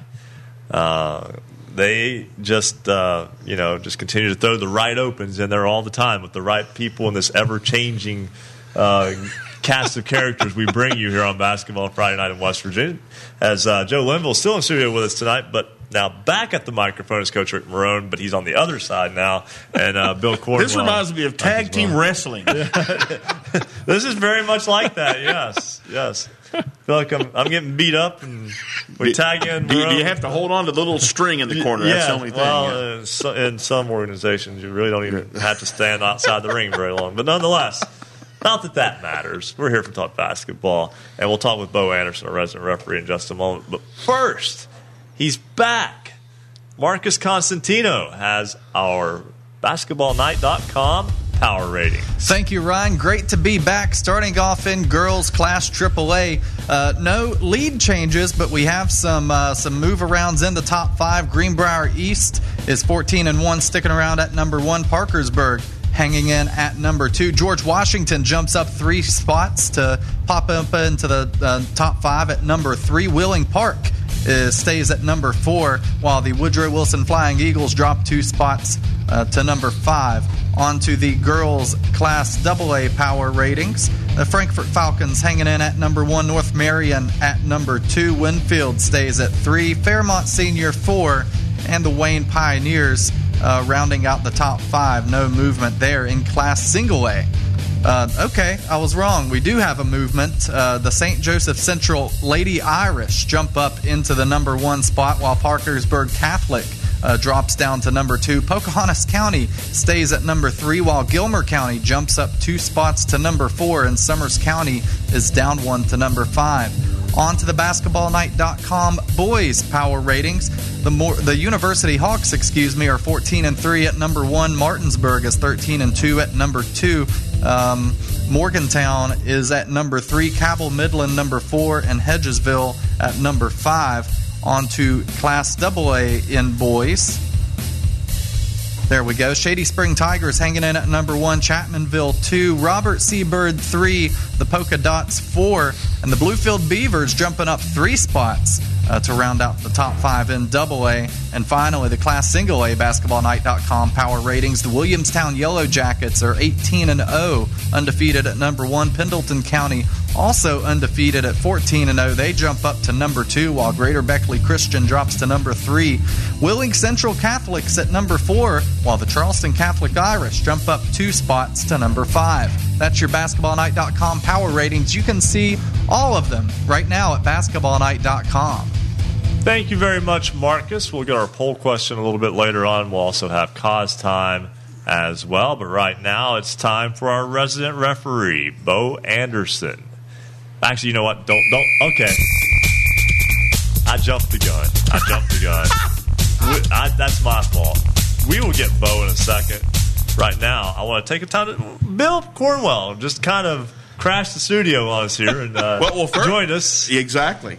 Uh, I've been out and about. Bill's a. Bill's a Renaissance man. He's I'm a, man of Renaissance people. man. I, I was I was attending uh, a Marshall artist series event tonight at the Keith Albee Theater in Huntington, uh, Madame Butterfly, by Teatro Lirico Europa tonight, and then really enjoyed that. I do like opera. I admit it. I'm proud of it. Hey, let so me- so shoot. The first step is Let me- admitting so you have a shoot me. problem. But, but here's where you can't judge a book by its cover. Bill, what are you doing tomorrow? Well, Gravy Bowl in Ashland, Kentucky. Uh, my uh, morning show partner and I, we are going to judge gravy tomorrow morning at 10 o'clock in, in Ashland, Kentucky. Uh, this is a great event in Ashland. Yeah, if, you're, like if you're in the Huntington area, go over to Ashland tomorrow from 10 to 2. Uh, it's a it's a fundraiser, and I mean you can go and sample gravy. I mean this should be a West Virginia event for goodness sakes. I mean I mean I mean we have I mean in West Virginia we have like gravy intravenously you know applied. But I, I'm doing that in the morning, and then of course we got Marshall basketball tomorrow evening. So I, I got a full day. And then I got Sunday a full there's, weekend. Sunday there's NASCAR. Sunday's NASCAR. I mean, that's what I'm saying. You, Oh, well, well, we- let's he- not- the man, like, wait a minute, It's just the most fascinating. Let's not forget the XFL interests. starts tomorrow too. Uh, Yeah. and, and of course, uh, I think a lot of people our, our, our own uh, WVU alum Oliver Luck is running that show, and hopefully it will not be the joke that the original XFL was with Mister He Hate Me. I, I'll, I'll never forget that jersey. He Rod, Rod Smart ended up with a decent little NFL career after that. Uh, he did. Kentucky guy. Yes. UK guy. And uh, uh, th- th- that's true. Hey, you know, uh, back to the uh, power ratings, the interesting uh, St. Joe girls, they are, are number one and went back to number one despite the fact that they had their first loss of the year last Saturday. They played in a tournament in Ironton, Ohio, the Tackett uh, Body Shop Classic, and lost to a really good Cincinnati Mount Notre Dame team by a score of 80 to 72. So uh, uh, that that was that was I don't know if we want to say it was a good loss, but that was a really good team that they lost to. They lost to the number three ranked Number three in, in Ohio. country, in the country, the country. in MaxPreps. Okay. Uh, and, and so And lost you know, by eight. And they, they, they competed. They were right They there. did. They, they showed they belong. They. Uh, so that's where Bill's been. Uh, you know, today and going to tomorrow. You can see him at the Gravy Bowl tomorrow. Um, Come and have a sop with me. I'm telling you, like I said, fascinating, fascinating. You know who else is fascinating is our resident referee, Bo Anderson. Now we're ready for Bo. That's my fault from earlier. We were ready now. He joins us here on Basketball Friday Night. in West Virginia. Bo, don't tee me up for maybe I get a delayed game warning there. I don't. I don't. I hope that wasn't a, a technical for the offense. Well, you know, I knew I was in trouble when first Brian said, well, he's only been on hold for 13 or 14 minutes. and then after that, he says, we may not put him on. And then to top it off, we start talking about the opera and Gracie. I, I tell you what, I, I don't It shows where you rank. Guys, Wow. Whoa. Bill won't be getting a Christmas card from Bo this year. I, I just got two technicals. I'm I was out of the game. to say somebody has warranted a technical. I'm out of the game. Uh, all right, so Bo, anything that, that crossed your uh, path this week that was a little bit maybe uh, different and something that maybe the people that, that don't follow as closely would be confused by? Well, uh, no, not really. Um, you know, I want to give you the quiz answer in a minute and see if you uh, got that correct. And I've got another quiz for you right quickly in a second. But uh, no, nothing really. Uh, what I want to talk about a little bit for a second is, um, uh, and some people, you know, we haven't we went over this some on the show, but some people don't understand some of our foul definitions. Like you know, they see the stuff in college on TV uh, but they don't understand what types of fouls that we have. And I'm not going to go through all of them. But the main ones that I think people need to understand is um, outside of just a regular got fouled in the act of shooting, a regular uh, personal foul or a common foul, one of those two, um, are other rules which are intentional, both personal and technical, and flagrant, both personal and technical. Uh, an intentional foul uh, live ball contact being, you know, somebody's dribbling in and somebody, you know, grabs them by the jersey or whatever, uh, is always two shots to the person that got fouled and the ball on the spot closest to where the foul occurred. Uh, a flagrant live ball contact foul is always two shots to the person that got flagrantly fouled if they're capable of shooting the free throws and the ball on the spot closest to where the foul occurred. If the word technical is involved, anybody can shoot the technical. So if it's a intentional technical or a flagrant technical foul, any type of technical, it's always going to be two shots and the ball at the midcourt stripe side opposite the scores table. Uh, so those are some of the types of fouls that we have that people may or may not know. And remember, on an intentional live ball personal foul, even if they shoot a layup and make it, they still get two shots in the ball. If they shoot a three point shot and make it, they get three points, two shots, and the ball. If they shoot a three pointer and miss it, then they get the three shots and the ball. So that's just a little example of those situations. Hey, Now, Bo, uh, one real quick uh, one I wanted to throw at you while we have a few minutes. Uh, airborne shooters. Uh, a couple times this week, it was in different games, but I think some people are confused. Like a, a player that's shooting the basketball, they, they shoot a jump shot, they come to the ground, and then maybe on a block out or, or the, the defender contacts the shooter. Uh, officials use the term an airborne shooter. At what point do they not? Are they no longer a shooter, and then their the foul would be a common foul as opposed to a shooting foul? I think that's something that would be interesting to the folks at home. When does that change take place, and how long are they considered a shooter? Very, very easy, Rick. A good uh, question. Very easy question. They're an airborne shooter until they touch the floor. Once they touch the floor, they're not in the act of shooting anymore. Uh, so therefore, uh, they are up in the air. They shoot the ball. It goes through. If they get contacted even before they touch the floor, then you have uh, still uh, the good basket, and you'll shoot one shot. If they're in the air, they shoot the ball. They come down, and then a player uh, knocks them down afterwards. Then we'll have the basket if it's good or not, and we'll either shoot a one and one or two shots if it's a seventh, or if it's a tenth, or if it's neither one and it's one through six on the fouls, then they'll get the ball out of bounds. So that's how you know airborne shooters in the act of shooting until they touch the floor. Wow. Or I mean, uh, that all makes sense, but there, uh, you know, I, again, I, I'm not doubting Bo. I don't doubt Bo. I'm just saying that that's a call that gets sometimes pretty close. Yeah. It, it, it's sometimes very close as terms if, if the shooter hits the ground before they're getting fouled via box out or however that would take place. Um, Bo, last week your quiz for us was after a made basket and a timeout, can the team inbounding the ball put all five players out of bounds, throw it to each other before throwing the ball inbound? Correct. That was that was the question. That, that's correct. Yes, sir. All right. I haven't got one of these right on air yet, so I'll go ahead and uh, fire this out there. I say that they can all touch the ball as long as the first person inbounds to touch the ball is uh, in there before the five second. Hey, Ryan got one for 20. He's doing good. he got one Okay, show's more. over. Go. I'm going to have some gravy. yeah, yeah, check that uh, number one gravy. Yes, sir. Yes, sir. Yeah, yes, that's correct. Uh, a player, uh, all five players, whenever it's after a made goal, goal or an awarded goal, then they can pass along to teammates. That means all five players can get out of bounds and run around out of bounds on the end line, and then all of a sudden one of them step in, and the five second count's going until the ball is released directly in bounds or into the court, and then the five second count is over. So as long as they get that ball released directly into the court in bounds before the five second count goes, they can have them all. Now, a designated spot, the only person that's allowed to be out of bounds is the one throwing the ball in. So that you got that one correct, Ryan. Very good. All right. But Bo, I yes. got one for you tonight. Now, this is going to be an opinion question for you, Bo.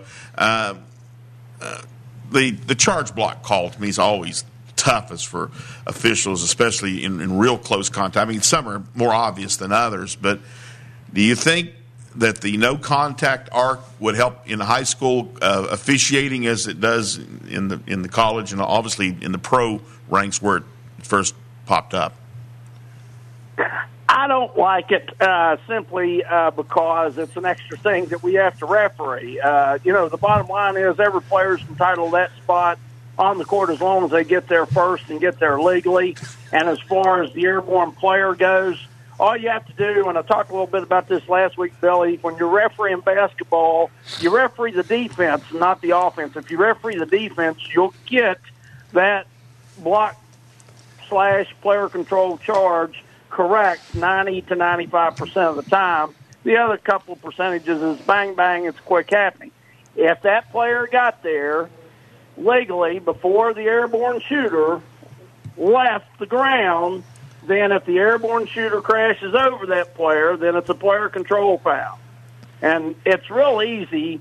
And, you know, it's a matter of refereeing the defense, which a lot of fans are not going to be doing that. A lot of coaches are watching their offensive team and what they're doing and not really focused on what the defense is. So they really don't know if they got there first or not.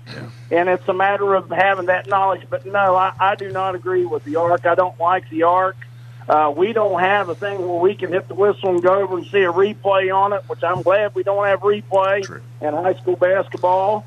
And I just think that that arc is not for our game. All right, But, uh, I mean, Bo, again, Bo, that's my opinion. Right, and Bo, we are very tight on time. Hit us with your quiz question. All right. Uh, A1 gets fouled, and uh, it's the 17 foul. They should be shooting one and one, and the official steps in and announces two shots. A1 misses the shot, and A3 steps in the lane and grabs the ball and turns around and throws it to the official. Uh, what are you going to do in that case? Handle that situation, and I'll let you know next Friday night. All right, sounds like a good plan. Bo Anderson, our resident referee. With that, we'll we'll try to dissect some things. With that, we'll have cause time. We'll also have our poll question when we come back on Basketball Friday night in West Virginia. This is the Fast Break Sports Network. Basketball Friday night in West Virginia will return in two minutes on the Fast Break Sports Network. For scores online, all of them in West Virginia, all the time, visit basketballnight.com. Special thanks to all of our radio affiliates around the Mountain State carrying basketball Friday night in West Virginia, including 92.3 FM, WYRC in Spencer, 103.7 FM, WQWV in Fisher, 92.5 FM, WTHMLP Ravenswood, Ripley, 106.7 FM, WHFI Lindside, 93.9 FM, WRRR St. Mary's, 104.5 FM, WASBLP Huntington, 1290 AM, 101.9 FM, WVOW in Logan, 101.7 FM, WYAPLP in Clay, 98.5 FM, 101.5 FM, WQAZ Edmond, Beckley, 90.7 FM, WFGH Fort Gay, 950 AM, WBESD Charleston, and Marshall University's flagship station, 88.1 FM, WMUL in Huntington. We want to thank everyone that's joined us tonight for Basketball Friday night in West Virginia and all of the folks that have joined us on Twitter, including Tia Legato, Robert Murphy, Calissa Lacey, Steve Blizzard, Derek 302, Nathan May, NHS, Wildside, Jill Kennedy Bailey, Stacy Ray, David Mazza, Amanda Taylor, Logan Ross, Ryan Quinn, Grant Cochran, WV Susan, Greg, Randy Jones, and Westside High School Baseball. They're all part of the Basketball Friday Night in West Virginia family. Follow us on Twitter at hoops underscore roundup.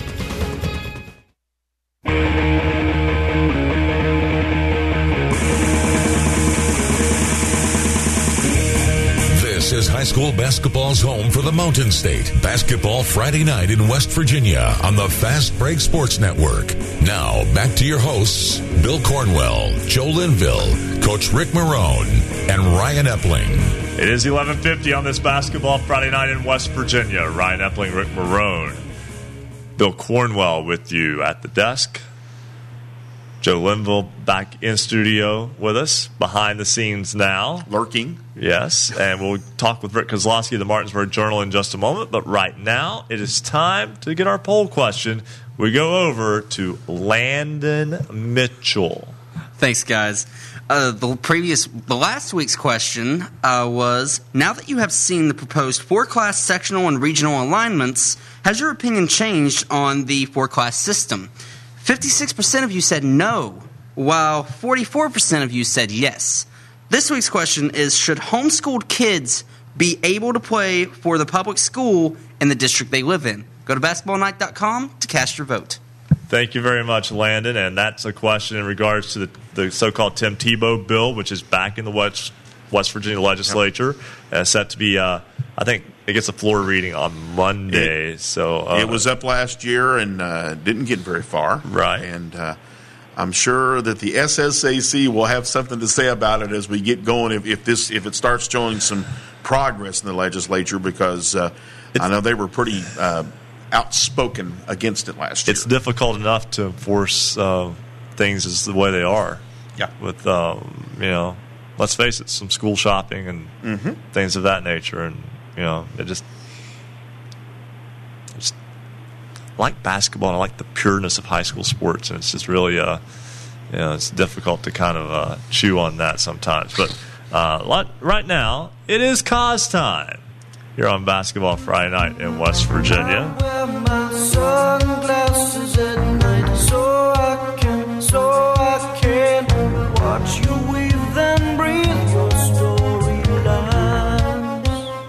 Kozlowski of the Martinsburg Journal joins us on Basketball Friday night in West Virginia. Wearing his sunglasses tonight? Well, to blot out the full moon. It is a but bright it is kind of a it is kind of a full moon kind of night, I suppose. Uh, just some just some weird things going on. For instance, uh, Hedgesville and Spring Mills were supposed to play a basketball game today, but somehow the roof was leaking, so that game got postponed. Then at Jefferson, there's some kind of issue with the baskets in the high school, so they moved a boys and girls doubleheader across the road to Wildwood Middle School and uh, played played there. And then last night, and this is one that people don't I, I don't think have heard anything about. And of course, I will have something in my column on Sunday addressing this subject. Not that I'm trying to uh, pitch anything, but yes, I guess I just did. Uh, there was a middle school game between Musselman and Shepherdstown, and a foul was called. A parent came out of the stands and tried to, I guess, uh, disagree with the call of the official, and things started getting heated enough that the police were called. The gym was cleared, with the exception of the two teams and students, and I guess you know officials and whatever. But uh, basically, everybody was kicked out of the game, kicked out of the uh, the arena, and they continued the game. Well, you hate to see that because uh, I mean that's that sounds like it was the best thing to do at the time. But my goodness, come on, everybody! It's high school basketball or youth sports. No, this is this is middle middle school basketball. Right, right. Eighth graders. Yes, unbelievable, Yeah. unbelievable. I mean, actually, sadly, totally believable because that just seems to be the direction we've been heading for the, over the past twenty plus years. Especially if it's rival schools. Yeah, we're definitely taking a step back in civility from that standpoint. Um, so, Rick, you, you did have basketball tonight, though, just not the location you thought you would go. Yes, I saw I saw a couple of uh, you know competitive games.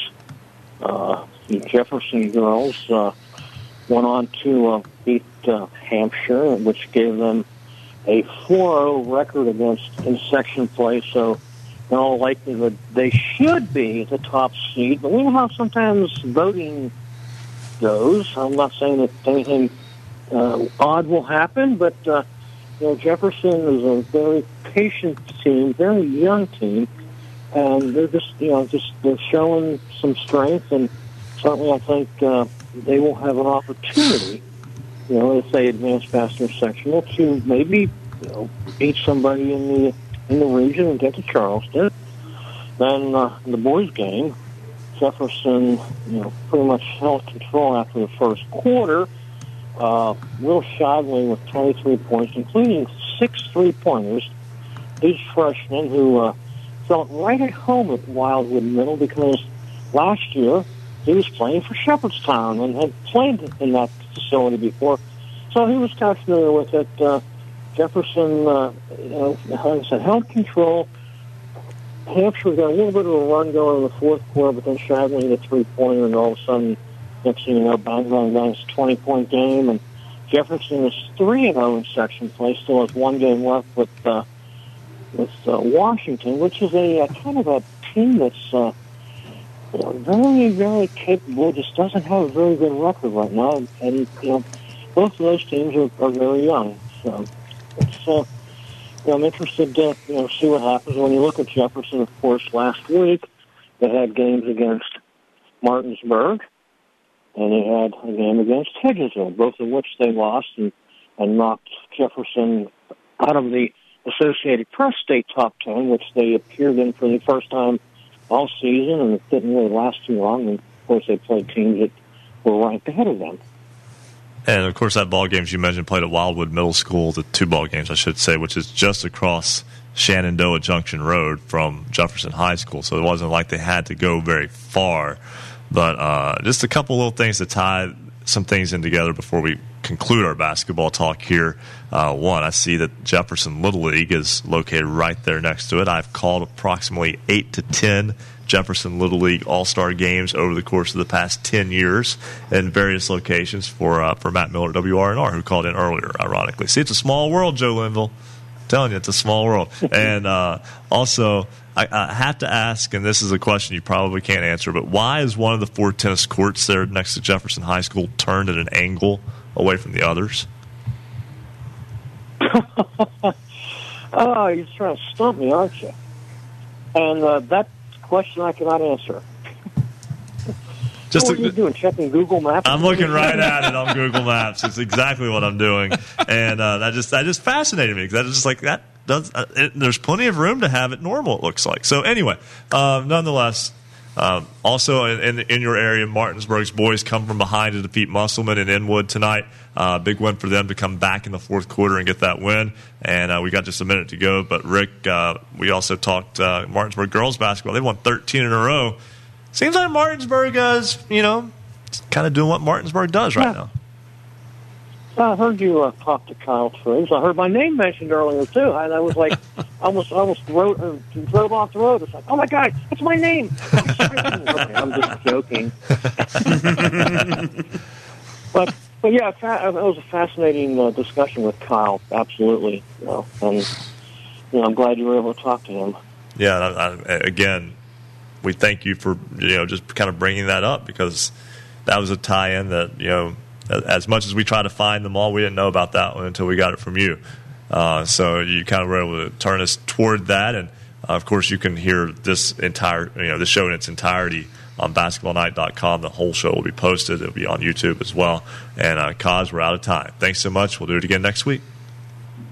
You guys be great. Have a great weekend. Thanks so much. That's Rick Kozlowski of the Martinsburg Journal. And guys, it's almost time to eat. It's not a gravy bowl, but uh, it is almost time to eat. Joe Linville's already in line. The show hasn't even finished yet. This is Basketball Friday night in West Virginia. We'll be back next week. Thank you for listening to Basketball Friday Night in West Virginia. Tune in next Friday for the latest high school basketball action from across the Mountain State. Visit basketballnight.com for our show archives, the poll question of the week, and the basketballnight.com scoreboard. Until next time, have a great weekend, and thank you for listening to Basketball Friday Night in West Virginia. The preceding broadcast was a presentation of the Fast Break Sports Network. Copyright 2020, all rights reserved.